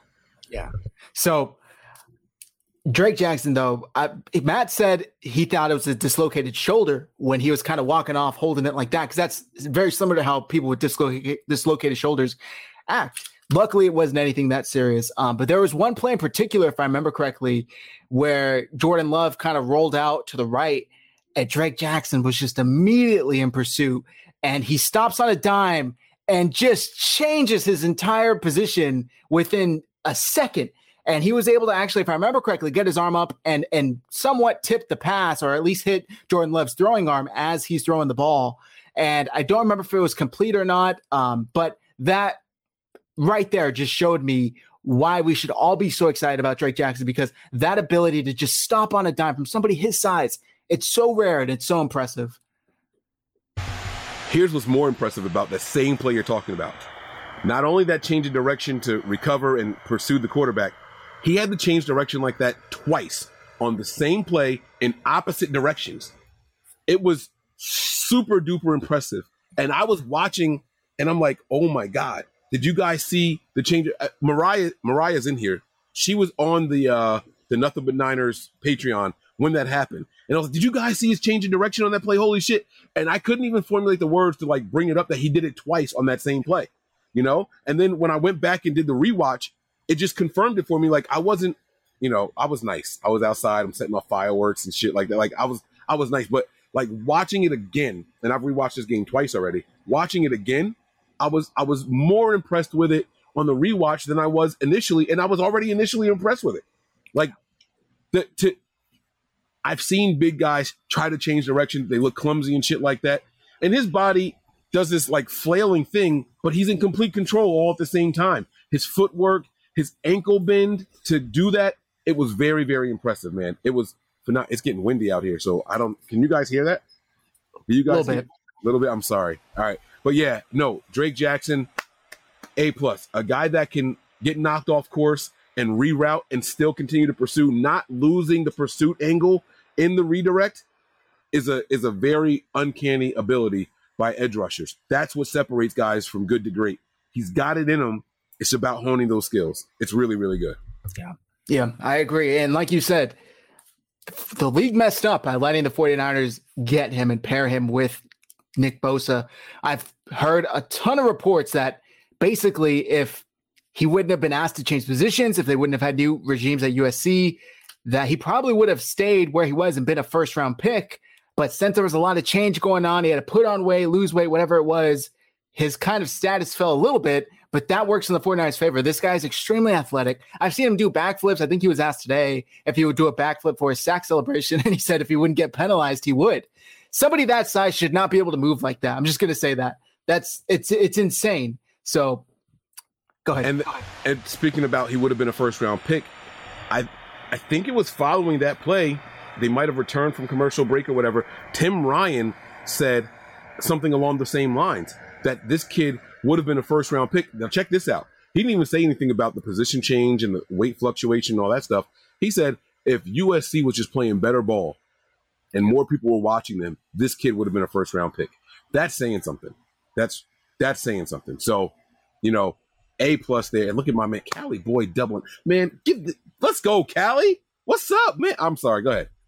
No, I appreciate it. Thank you, Cali Boy, again. Cali Boy 58. Super chat. Ronald Blair tore his ACL trying to change direction like that in 2019. Drake Jackson is Mr. Fantastic. Should have been a first rounder.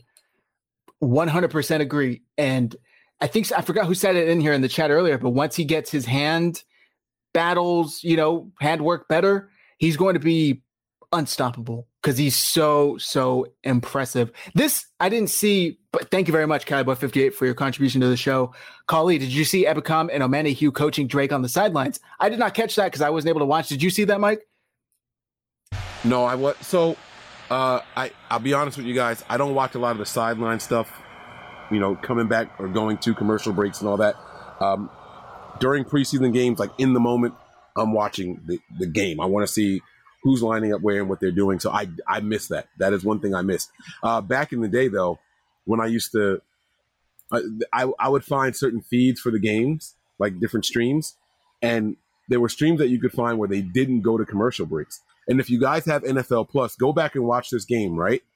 And the first quarter or two, they did the same thing where you can see them working on the graphics that they're going to use before the commercial break. You can hear the background talking and things like that. Uh, and that's when I would watch sideline interactions and all things like that during the live game. But I didn't. I did not take note to it. Sorry. No, that that's fine. I didn't get a chance to see it either. Um, Drake, excuse me, Collies says Tim Ryan compared Drake to Bruce Smith. I've seen, I heard him say that as well. Extremely, extremely impressive. Um, this is something I wanted to touch on, and then we'll start to wrap things up here. Trey Lance made it a point to get Danny Gray and Brock Purdy's touchdown, first touchdown ball. and he, I believe he said Mohamed Sanu did it for him. Did that impress you? Does that say anything about the type of person that Trey Lance is, Mike? Yeah, um, I did. Uh, I, I like I like seeing that, and I saw Trey Lance run down the field, and I saw him pick up the ball, and I'm like, this isn't a regular season game. Why is he doing it? But it's still it's it's a sentimental thing. You want to take that ball home with you. You want to you know, especially on the type of play that it was. Um, I like seeing that from him. You know what I'm saying? So it was um, it was an A plus, you know, effort and good team gesture from someone that you guys want to see become a leader, right? It was something that happened to him, and in the back of his mind, that meant something. So again, we're talking about this young man learning on the fly and on the go. This meant something to me. I want to do that for someone else. I imagine that when Trey Lance throws his first touchdown pass to another rookie or whoever, he's going to do the same thing. You know what I'm saying? So did Ty Davis Price get in the end zone? But when he does, you can bet your bottom dollar Trey Lance is going to make sure he gets that ball. And that, that's kind of my point there. So I, I like that a lot. Um, before we move on, I, I, don't know if you're done with the uh, the defensive line takes or not, but I have another one. Please, please share with you guys. There was this play where Kinlaw he didn't get the sack. I don't even think it counted as a pressure, but he tipped the ball. It was a, it was a pass from Jordan Love. He got his hand up. He tipped it enough to deflect it and make the ball fall incomplete. It wasn't a pick or anything like that. But he did this move where the the offensive lineman got a hand on him and he did this nasty like he took his forearm and just pounded this guy's arm. Bro, I was pissed watching that happen for the other guy. Like I was mad as a Packers like antagonist. I don't like the Packers, right? I was I'm like, yo, if he hit me like that again, we might have to square up. Like that was a nasty. I mean, his arm was up over his helmet, and he did it so quickly, so instinctively. That's the kind of nasty Kinlaw is going to need to bring. I saw him moving offensive linemen well, and the times that he didn't move them, like like drive them back, he did a very very good job uh, holding his own and reading and reacting and moving the line to where it needed to go. I thought that was really really good. I didn't catch that, but I'm going to have to go back and look at it because that is extremely impressive and just speaks to his physical ability. Uh, our guy, Kali, had asked earlier about uh, Javon Kinlaw. Let me see if I can find the comment here and whether or not we are concerned with him. Here we go. Thoughts on Kinlaw, first game back, but saw no flashes from him. Does that concern you at all, or is that expected? No, I'm not concerned at all. And I and I it depends on, I guess, what you call flashes, right? So that one play that I talked about, I think that is a flash. He was able to not only disengage, completely get the, the lineman's arms off of him. He was away from where the play was going to be made, but he still had the wherewithal to get those hands up. That will pay dividends, especially when we're talking about guys like Womack and a tip pass. The Niners had what, three interceptions in that game? You know what I'm saying? So it's like, that's how those things happen, right? You don't always have to get the sack. You don't always have to get the tackle for loss. You do your job, you secure where you are. You know, we saw plays where guys didn't set the edge right and it was big gains up the sideline, right? Kinlaw was not a liability when out there. And that's what you want to see from your first round pick. Someone who's going to do their job down in and down out, and then you sprinkle in the flash plays. That's what you want to see from those guys. So I liked what I saw from Kinlaw. I, I can't say that it was a bad game. It also wasn't a great game from him, right? But this also didn't include game planning and things like that. This was just go out here. We did a lot of man, like, let's just see what you can do against your guy and go out there and do it. I like it, man. I liked what I saw from him. Yeah. I agree. Um, J- Jimmy, I think that's how you pronounce this name. Uh, Jimmy, I got you, bro. so, what do we expect from Kinlaw, though? Maybe then we won't be disappointed. And I think Big Papa said it pretty well. Kinlaw's not a sack machine. He's meant to swallow up double teams, but I still think he's going to have five and a half sacks this year. He's supposed to be that giant plug in the middle of defensive line that is a run stuffer and maybe gets a couple of sacks a year that from quarterbacks that get pushed up by Nick Bosa, Drake Jackson, Ebukam, etc. on the edges. Um, we saw it last year when he was in. The run defense was stout. When he left with an injury, it took a dip before the 49ers plugged Arik Armstead there in the middle, and they were able to kind of recoup that that missing piece. Um, Lake City Fresh says DeMeco Ryan said during the presser that the focus is for Kinlaw to stay on the field. The big plays will come. I agree. And I think that he was out for so long that he does need some time to kind of get acclimated and back to NFL speed. Anything else you want to share, Kinlaw? Yeah. So I think a lot of the confusion is going to be this, and you guys can say I'm I'm wrong, I'm biased, whatever. I'm absolutely okay with that, right? What sticks in the 49ers fan base's mind is that the Niners traded a defensive tackle for a first round pick and acquired Kinlaw, a defensive tackle, with that pick. Or the next pick, I should say, because they, they moved. But when you look at what the Niners did and who they replaced, right? The two previous years before the, the trade of DeForest Buckner, he had a total of 19 and a half sacks. And so if that's in the back of your mind that the Niners moved a guy that had almost 20 sacks in two years for a guy that has what one pick six and one sack or something in his career, then you're going to be disappointed if that's the expectation that you're looking for. But defensive tackles aren't typically sack machines. There's a reason why Aaron Donald is looked at as elite and one of the best players, not just at his position, but in the NFL. There's a reason why he is going to be a first ballot Hall of Famer. That's not normal for that position.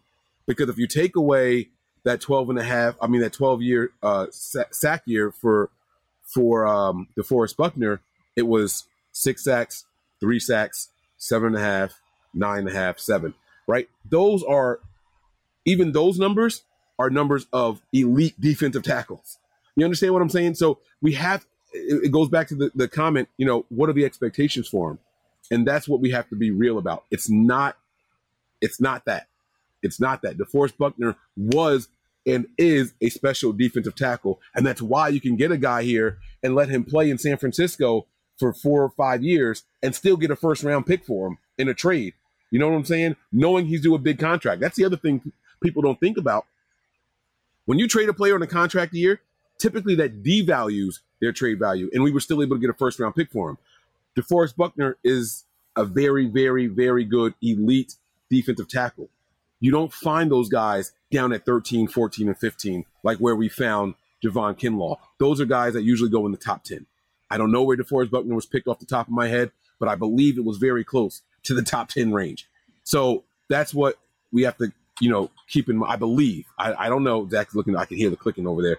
All right, watch it be like 22 or some shit like that. But I think it was like you know, mid teens. Yeah, he was he was a mid teen pick. 17 also. overall. Oh, 17. Okay. Oh, also, it's actually pretty close to where Kinlaw was drafted. But he was he was that good. And he was coming in here, you know, with Arik Armstead. Now, sorry, sorry, sorry. Seventh, seventh. Armstead was 17th. Okay. All right. That makes me feel a lot better. I thought he was the top 10, but I wasn't quite sure. But that makes me feel better. That that that furthers my point, right? If you're picking a defensive tackle that high, those are the kind of guys that are going to get you the six, seven sacks a year, plus be good run stuffers, right? You're picking someone a little bit further down. He's still very good. He's going to come in here and do his job, but what are your expectations for this guy? And I think that's what we have to keep in mind when we're looking at Javon Kinlaw. And also keep in mind, guys, there was no Bosa. There was no Arik Armstead. You know what I'm saying? There was no, like, we got to let all that play a role in this. He's going to be that much better when those guys are out there. He's the one getting the double team right now because he's looked at as the first round pick on the line right now. Think about that. Let all that play a role into it. I wouldn't. I wouldn't be too concerned right now. I agree. Um, all right, last, yeah, still miss DJ Jones, camp front. DJ Jones, extremely talented. Um, last topic I have for the show, and then we'll start to wrap things up here.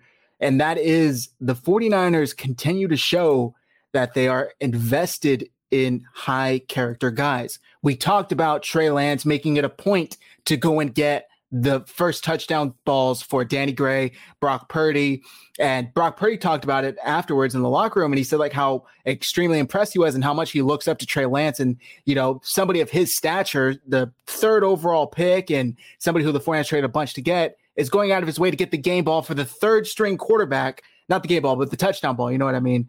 Um, also, I saw this. I believe it was from David Lombardi. Um, it was in the Athletic article, and he was talking about Darqueze Dennard and how he's been um, very, very important to Samuel Womack's development. And I'm going to read this straight from his article snippet that he shared on Twitter. He said the 49ers are actually striving to execute a plan at nickelback this season that's not all too dissimilar from what they did at quarterback in 2021 with the rookie Lance and veteran Jimmy Garoppolo. They're focusing simultaneously on the present and the future of the position. Dennard, with his wealth of pro experience, remains the favored short term option, but he's also taken on the role of mentoring his planned replacement, Womack. Quote, Quez is a guy, he's a quiet person, but he's working with guys one on one, Hufanga said. He's going to pull you aside and try to help you. He's not that guy that's going to be rah rah and talking all the time, but he definitely has been working with Womack and getting him on the same page.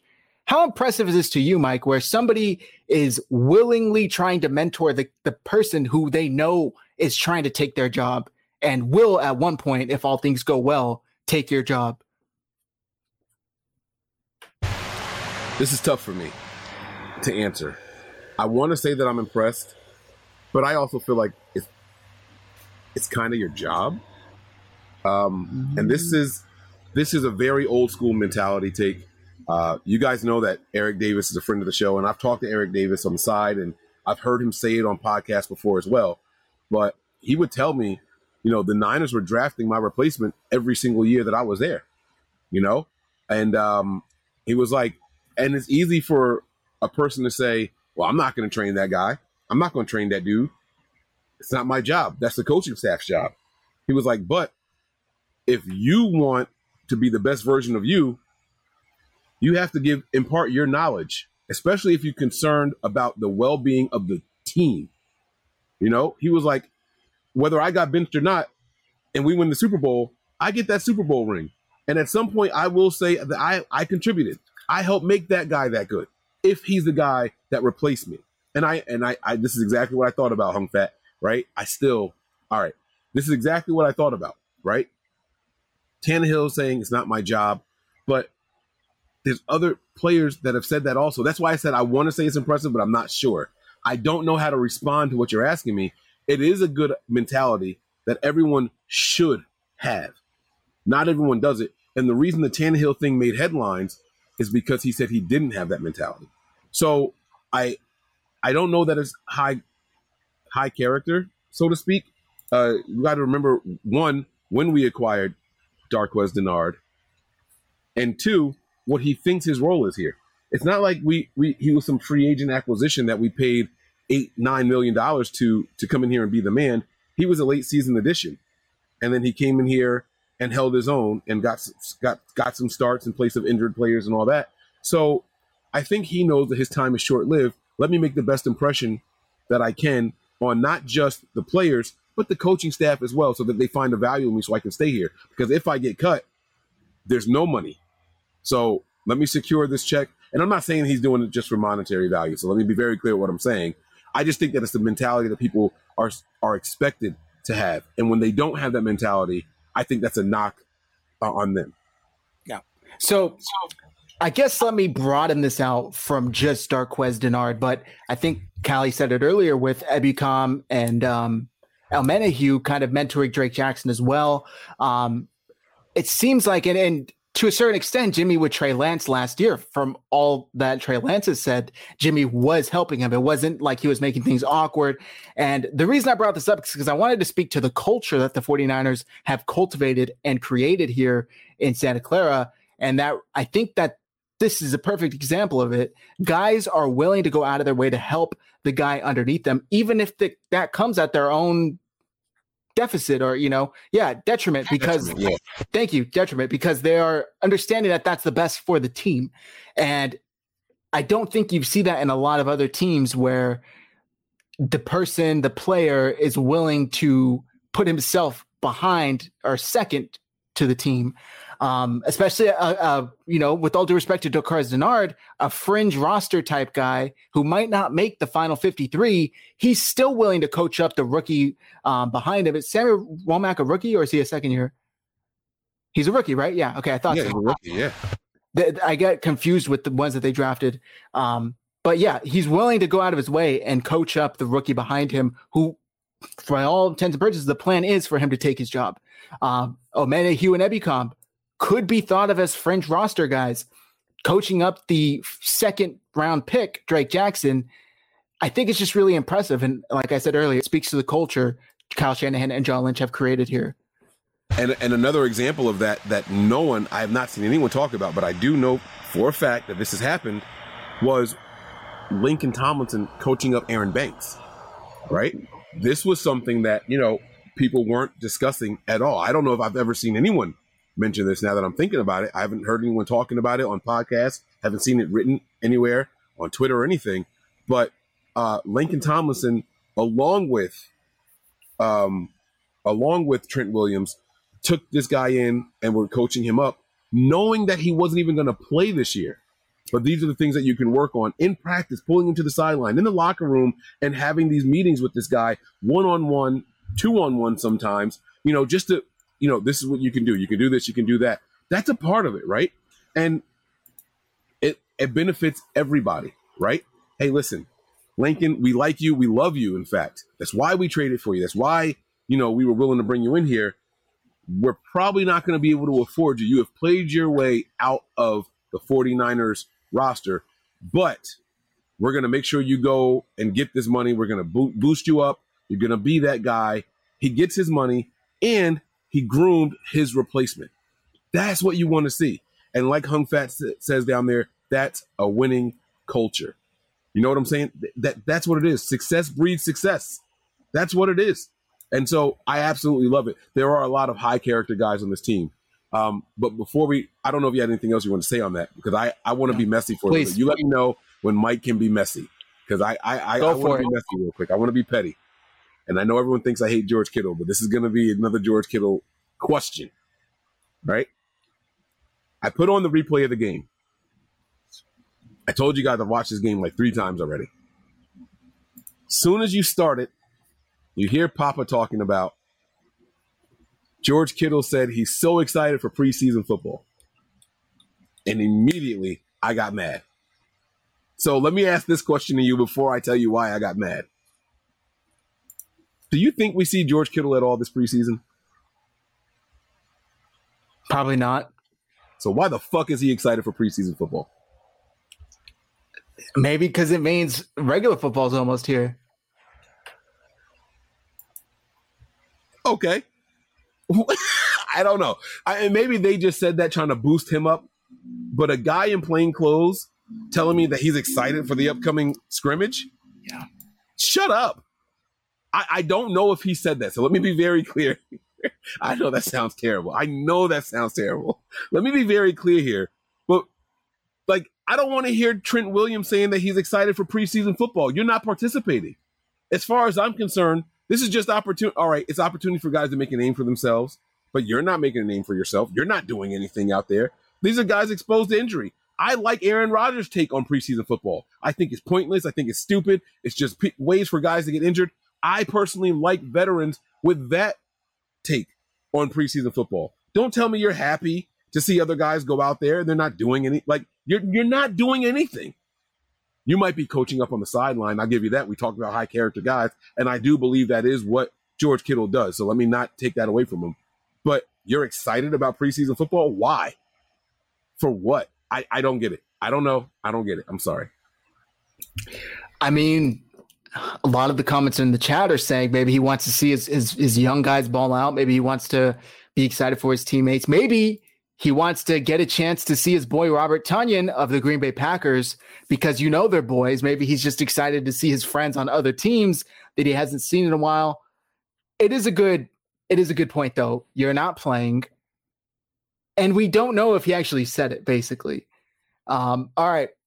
I'll take a couple questions from the chat and then we'll wrap things up. I know Mike's got to get out of here and I got to get out of here as well. Um, We're good, baby. We're good.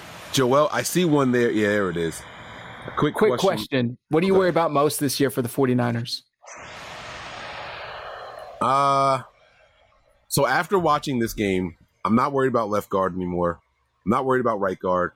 Uh, it might be Mike McGlinchey. We didn't discuss this at all, but there was a flare up in the knee or some swelling or something like that. You know, um, I am very worried about the right tackle position. I can't say definitively I can't say confidently that I saw a right tackle that made me feel good in this game. And unfortunately, that includes Mike McGlinchey. Now, it also goes back to expectations. I wasn't disappointed in McGlinchey's performance in this game, but I also wasn't expecting much from someone who had been off for so long with such a devastating leg injury, right? There was questions about Mike McGlinchey returning at all. So my expectations for him weren't high. To see him go out there, to see him play, but then I'm hearing the the the the, the flare up issues and he might not practice this week against Green Bay, or they're going to hold him back. I mean, not Green Bay against Minnesota. They're going to hold him back a little bit. Things like that. Um, I am a little concerned, to be completely honest with you, about the right tackle position. That's probably the biggest concern I have on the offensive side of the ball. Um, and as far as um, as far as on the defensive side of the ball, I am worried about the strong safety position. I know a lot of people are very high on Hufanga and all that, and I want to be right there with you guys. Um, I was a person, I said it plenty of times. I think Moore is probably a better overall player than Hufanga, but even Moore didn't look good out there. I'm a little worried about the strong safety position. Um, the defensive line, I'm not worried about. I love what I saw from Kemoko Turay. We didn't discuss him tonight um, or today. I'm sorry for you West Coast guys. Uh, we didn't discuss him at all. The linebackers, I'm very, very confident in. Uh, I really like Demetrius Flannigan-Fowles. He was all over the place out there. Um, but it's it's more about those two positions for me: the strong safety and the right tackle. If Mike McGlinchey has, excuse me, any kind of setback, I'll be worried about that. Um, and just the, the, the, safety position. Now I know that they're saying they're making them interchangeable. Uh, we did see Dontae Johnson moving around a lot. Dontae Johnson's injury um, I, I said it on a show, I believe with you, I believe it was our Patreon, And Dontae Johnson makes this. uh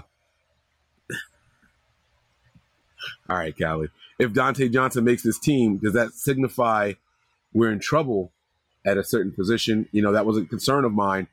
Um, they had him playing nickel. They had him playing safety in in in the game. I just I don't know what to expect from the safety position this year, and that it that can be I'm not going to say it is, but that can be a very big concern. With that being said, specifically about the strong safety position, if there was one position you had to choose for it to be a weakness on your defense, just one position, Zach, what position would it be? Uh, and we've talked about this as well, but it's tough to not say tight end, honestly. It, it really no, no, no. Oh, no, I'm sorry. On, on the defense. Oh, on the defense. One, if there was one position that you had probably to, to corner. No, no, no, no. Safety. It would be safety because corner. I mean, it's just top heavy. You like to have a good amount of corners that you don't mind throwing in there. Worst case scenario, somebody gets hurt. I'm I'm not that confident yet. Outside of Charvarius Ward and Emmanuel Moseley. the younger guys are really unproven. Ambry Thomas, um, Deommodore Lenoir, uh, Ka'dar Hollman. I mean, we saw a lot of these younger guys last night, and they looked okay. Uh, uh, Sammy Womack, but they're unproven. But I think I still got to lean to safety because outside of Jimmy Ward, there are a bunch of question marks. So I agree with you there. Okay, and then um, damn, I had something, it just, like it just boom went right out of my head. All right, I see some other questions there, so I'll, I'll shut up. There was something I was just doing to say.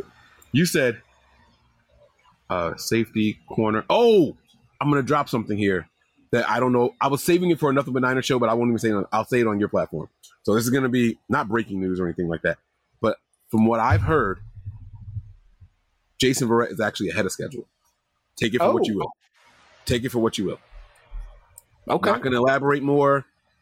Um, and don't you, I know this is the the the question viewer question section. Don't say who your source is. Never ever gonna get that out of me. But from what I'm hearing, Jason Verrett is ahead of schedule. I'm going to tweet out right now. Breaking per Mike Andrews 83. Jason Verrett will start week one over Charvarius Ward. Talk about conclusion jumping. I didn't say that part. I just said that he's ahead of schedule. I didn't say that. I didn't say that he's going to be ready week one or that he's even going to be starting. But uh, yeah, no, he's he's definitely ahead of schedule. All right, I love it. Uh, we'll take a couple more. Steve, overreaction after one preseason game. Which running backs are making the roster? This is tough. Um, I can pull up the depth chart here. That way we can have it to reference. No, that's cool. Um, so I'm assuming we're going to keep four and a and a and a fullback. Is that is that is that? I would think so. All right. So my four are going to be Elijah Mitchell. I'm going to go with Ty Davis Price. I'm going to go with Jordan Mason.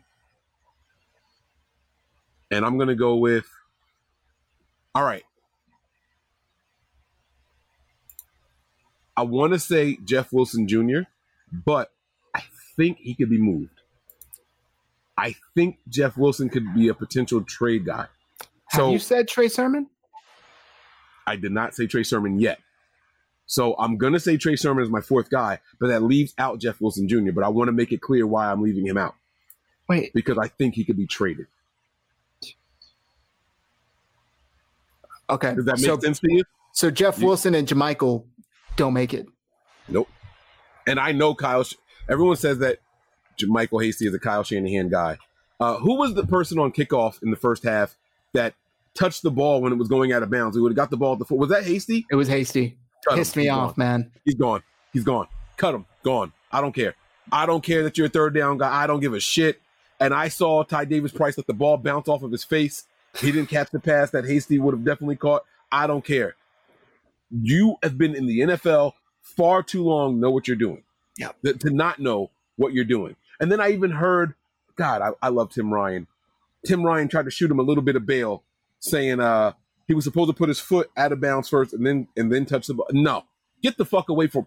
It, uh, what, what's the what's the word they say when there's a punt and they want you to get away from it? It's like it's not oh, bomb. Oh, gosh, they, they, shout they shout something to let people know to get away. He that's what should have been in his mind. I did not like that. I didn't like that at all. Nope, not buying it. Hasty, you are, have been in the NFL on this team for far too long to make that kind of mistake. Yep. I agree. Um, my four would be Elijah Mitchell, Trey Sermon, TDP, and JWJ, Jeff Wilson Jr. I, I, don't think Hasty and I don't think Mason. I would be okay if they kept Mason instead of Jeff Wilson. For some reason, I think Shanahan just loves Jeff Wilson. I think he loves his ability. I think he loves his experience. And I think that he loves, he can basically plug him and play and he understands that worst case scenario, he could start Jeff Wilson and he's comfortable with Jeff Wilson getting the bulk share of carries. I don't think the same could be said for JaMycal Hasty and not yet for uh, Jordan Mason, who's largely unproven. I think he's going to ride Jordan Mason out for the rest of the preseason along with JaMycal Hasty, and then they'll likely get cut. Hasty could be traded. I don't think that, that there's much trade value for him right now. And to piggyback off of what you said about Jeff Wilson Jr., one, he's the best pass catcher as far as a running back on this team. I don't know if you guys are aware of this, but he played wide receiver in college. So he has really, really good hands. And he epitomizes the 49ers run style commit and explode. Whether you're right or wrong, that's what Kyle Shanahan has said over and over that he wants to happen. So, yes, that is a guy that, you know, Kyle Shanahan loves. So I'm not mad at that at all. And again, the only reason I didn't have him making it was because of the trade potential. So, yeah. All right. Uh, last question we're going to take from Cali Boy 58. Do y'all anticipate any surprise cuts? If so, who?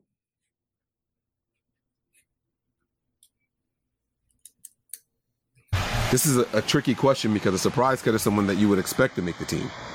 It's not like I, I can't sit here and tell you guys, you know, Mac, the wide receiver, is going to get cut. I said that already, right? I think he's going to be one of the first names we see. Um, oof. I'm gonna go with uh, one. I can go with one while you think. Yeah, please, please. Kemoko Turay. Hear me out. Hear me out. It's a very, very deep line. I don't remember what they signed him for. Um, he was playing, if I remember correctly, pretty deep into the game last night. I could be wrong, because um, again, I listened to the second half and watched what I could on the phone.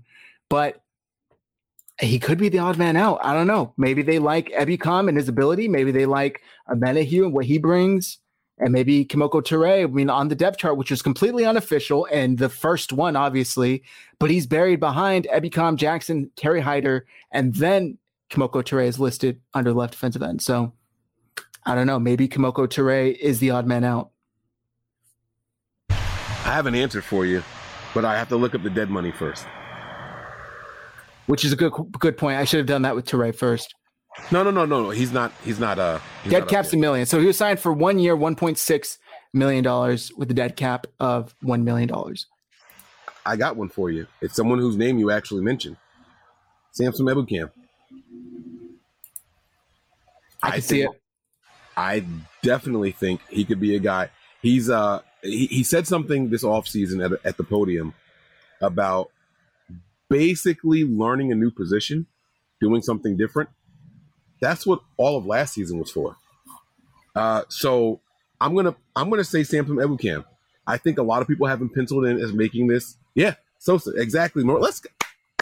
It's my girl right there. Oh, ah, right. And that's the other thing too, right? His base salary this year, he's he's up there at uh at five point nine.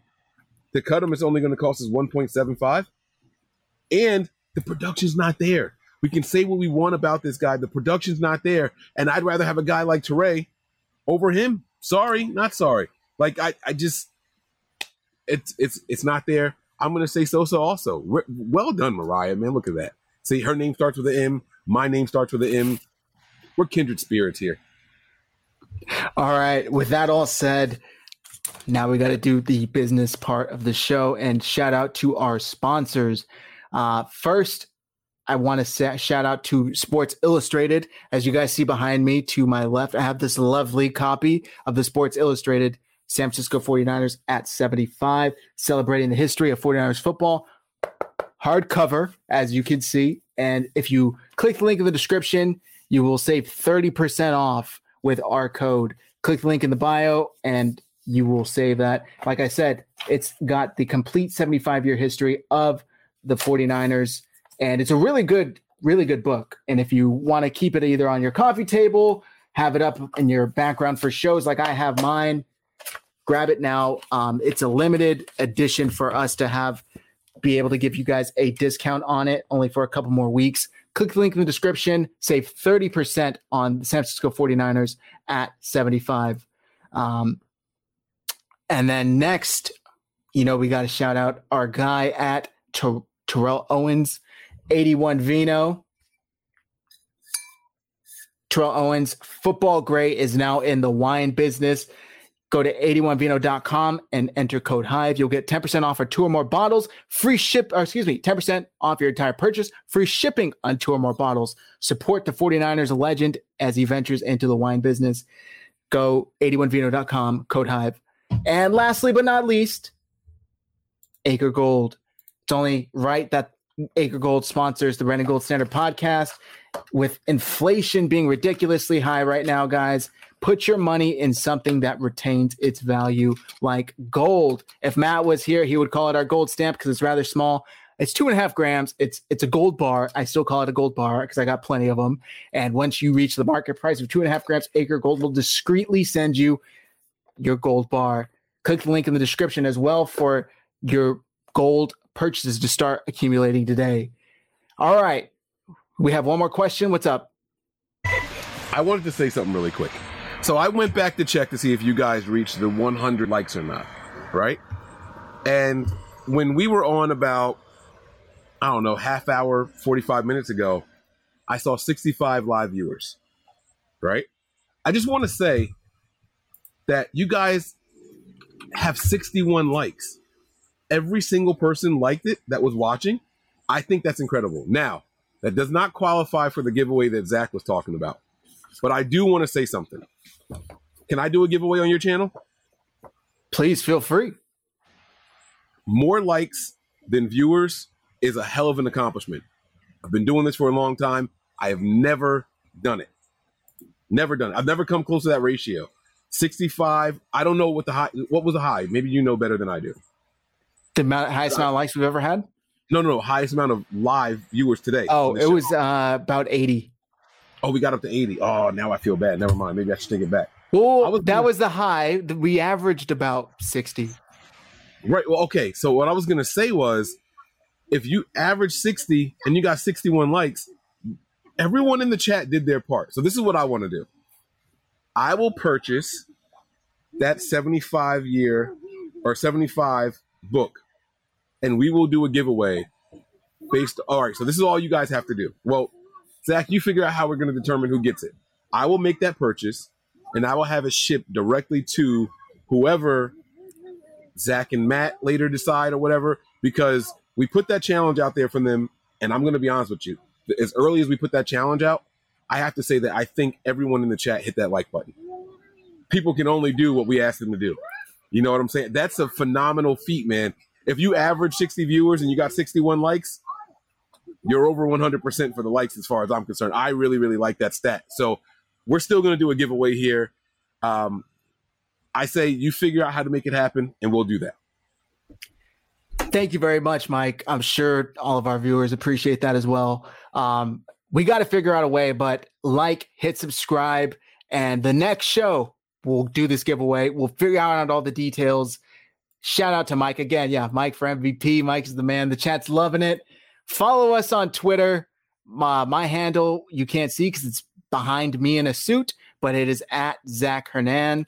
Uh, Mike's is on the hand on the screen as well. There we go.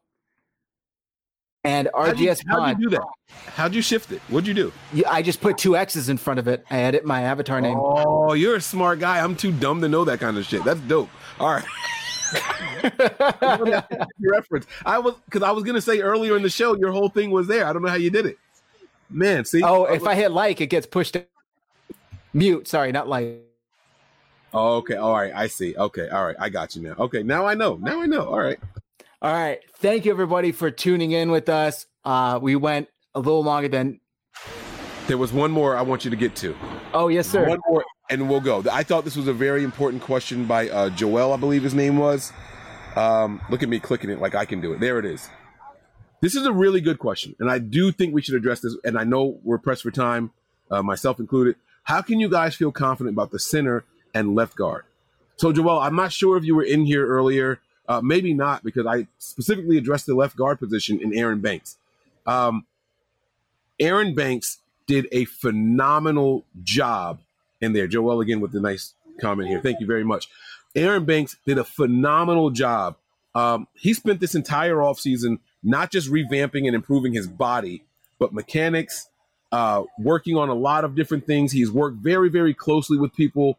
Uh, I talked about him working with Trent Williams and Laken Tomlinson. Um, this kid put in a lot of work, and the, and if you go back and watch this game, you're going to be hard pressed to find a single play that you didn't like from this guy. So much so, and I'm not the biggest PFF person in the world, but I will tell you this: PFF had him as rated as one of the highest players, not just offensive linemen, not just offensive players, but one of the highest players of the entire NFL throughout this week so far. That says something.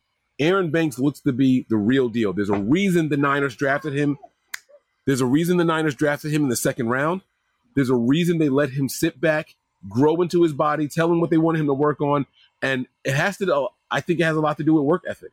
You know, one of the main reasons they drafted Trey Lance over other guys was this guy looks like he has the work ethic and the hunger to be great. Uh, Trey Lance, same can be said now, I think, in my opinion, based off of one game, just one game, based off of what I saw against the Packers, Aaron Banks looked like he's going to be that guy. And then as far as the center position, I think the Niners are doing some shady stuff. We didn't discuss about it. We didn't discuss it at all. But you heard about Brunskill all of a sudden being unavailable for the next couple of weeks. I think that throws up the sign, the signal. Jake Brendel is going to be the guy. Brendel has been working with Trey Lance since Trey Lance was drafted. Let me emphasize this again. Jake Brendel has the best rapport of any center with Trey Lance since he got here to this team. He was uh he was the backup center last year. He worked with Trey Lance for all the snaps that Trey Lance got, except for when Trey Lance was the starter in those weeks. Other than that, it was him and Brendel. That gives me a ton of confidence. I love seeing that from this team. I love seeing them throw that sign up there saying that, you know, that we don't need to see any more Brunskill at center. That experiment, in my opinion, is over. So that's what I like. I love the left guard position, and I'm more confident knowing that Jake Brendel and Trey Lance have a rapport already. That's where I feel. Zach, what are your thoughts on the question that we had there? I mean, I feel like you covered a lot of it, so I really do appreciate that answer. But it's unproven, and don't get me wrong, I'm not sitting here saying these two positions, the offensive line, are the least of my worries. But I think we've seen slightly enough to where we can be a little more comfortable going into the year because my whole point this offseason has always been the 49ers neglected their offensive line and they're asking a essentially an essentially rookie quarterback to come in and play well at a high level when they're putting you know no disrespect but crap in front of him but I think they actually had a plan and they saw it through and it looks to be working out. It looks to be working out. We'll hold our final opinion until we get a few regular season games against starters. But from what we've seen right now, I think they'll be okay. I think Trey Lance will be okay. He's mobile. He's able to step up if needed be, if need be. And I think the offensive linemen that are there currently should be able to hold for long enough for him to get the ball out. And just to piggyback off of what you just said about Lance, I talked about how he, he, that ability to lower that shoulder when someone from the edge is coming. If he can feel that, that pocket presence is that high from the edge, supposedly his blind side and things like that. Imagine if by chance there's pressure coming up the middle because our center is not up to par. He's definitely going to be able to see that. I have all the confidence in the world. When you can, when you can nullify a weakness with a strength of another player, you're back at neutral. That's going to bode well for the 49ers going forward. I'm very confident right now. So I like it. All right, guys. With that all said, thank you very much, Mike. It's always a blast having you on. Shout out to Matt. You're out there saving lives, working in the medical field. Unfortunately, you couldn't be here with us, but we got your thoughts out, so we we thank you for that, uh, Mike. I'm sure everybody here follows you. Let the folks know where to find you in case they're f- somehow hearing about you for the first time. All right. If you guys don't already, my Twitter handle is right there. I don't encourage people to follow me on Twitter because I don't do a lot of tweeting. Uh, but it's there, Mike Andrews 83. Uh, but I do encourage you guys to follow our channel, Nothing But Niners. It's nothing but nine, the number nine, ERS on Twitter. So give us a follow over there. And then, of course, go and follow the YouTube page. It's Nothing But Niners. You can do hashtag NB Niners on Twitter, on YouTube. You'll find us over there. NB Niners, Nothing But Niners, however you choose to type it, it will show up. I can guarantee you guys that. So thank you all very, very much for the support. We really appreciate it. Do you want to touch on this comment here, or should we? So we will actually be Matt and I will be on Nothing But Niners on Tuesday. So tune in then. It's going to be a blast. I'm so excited. First time.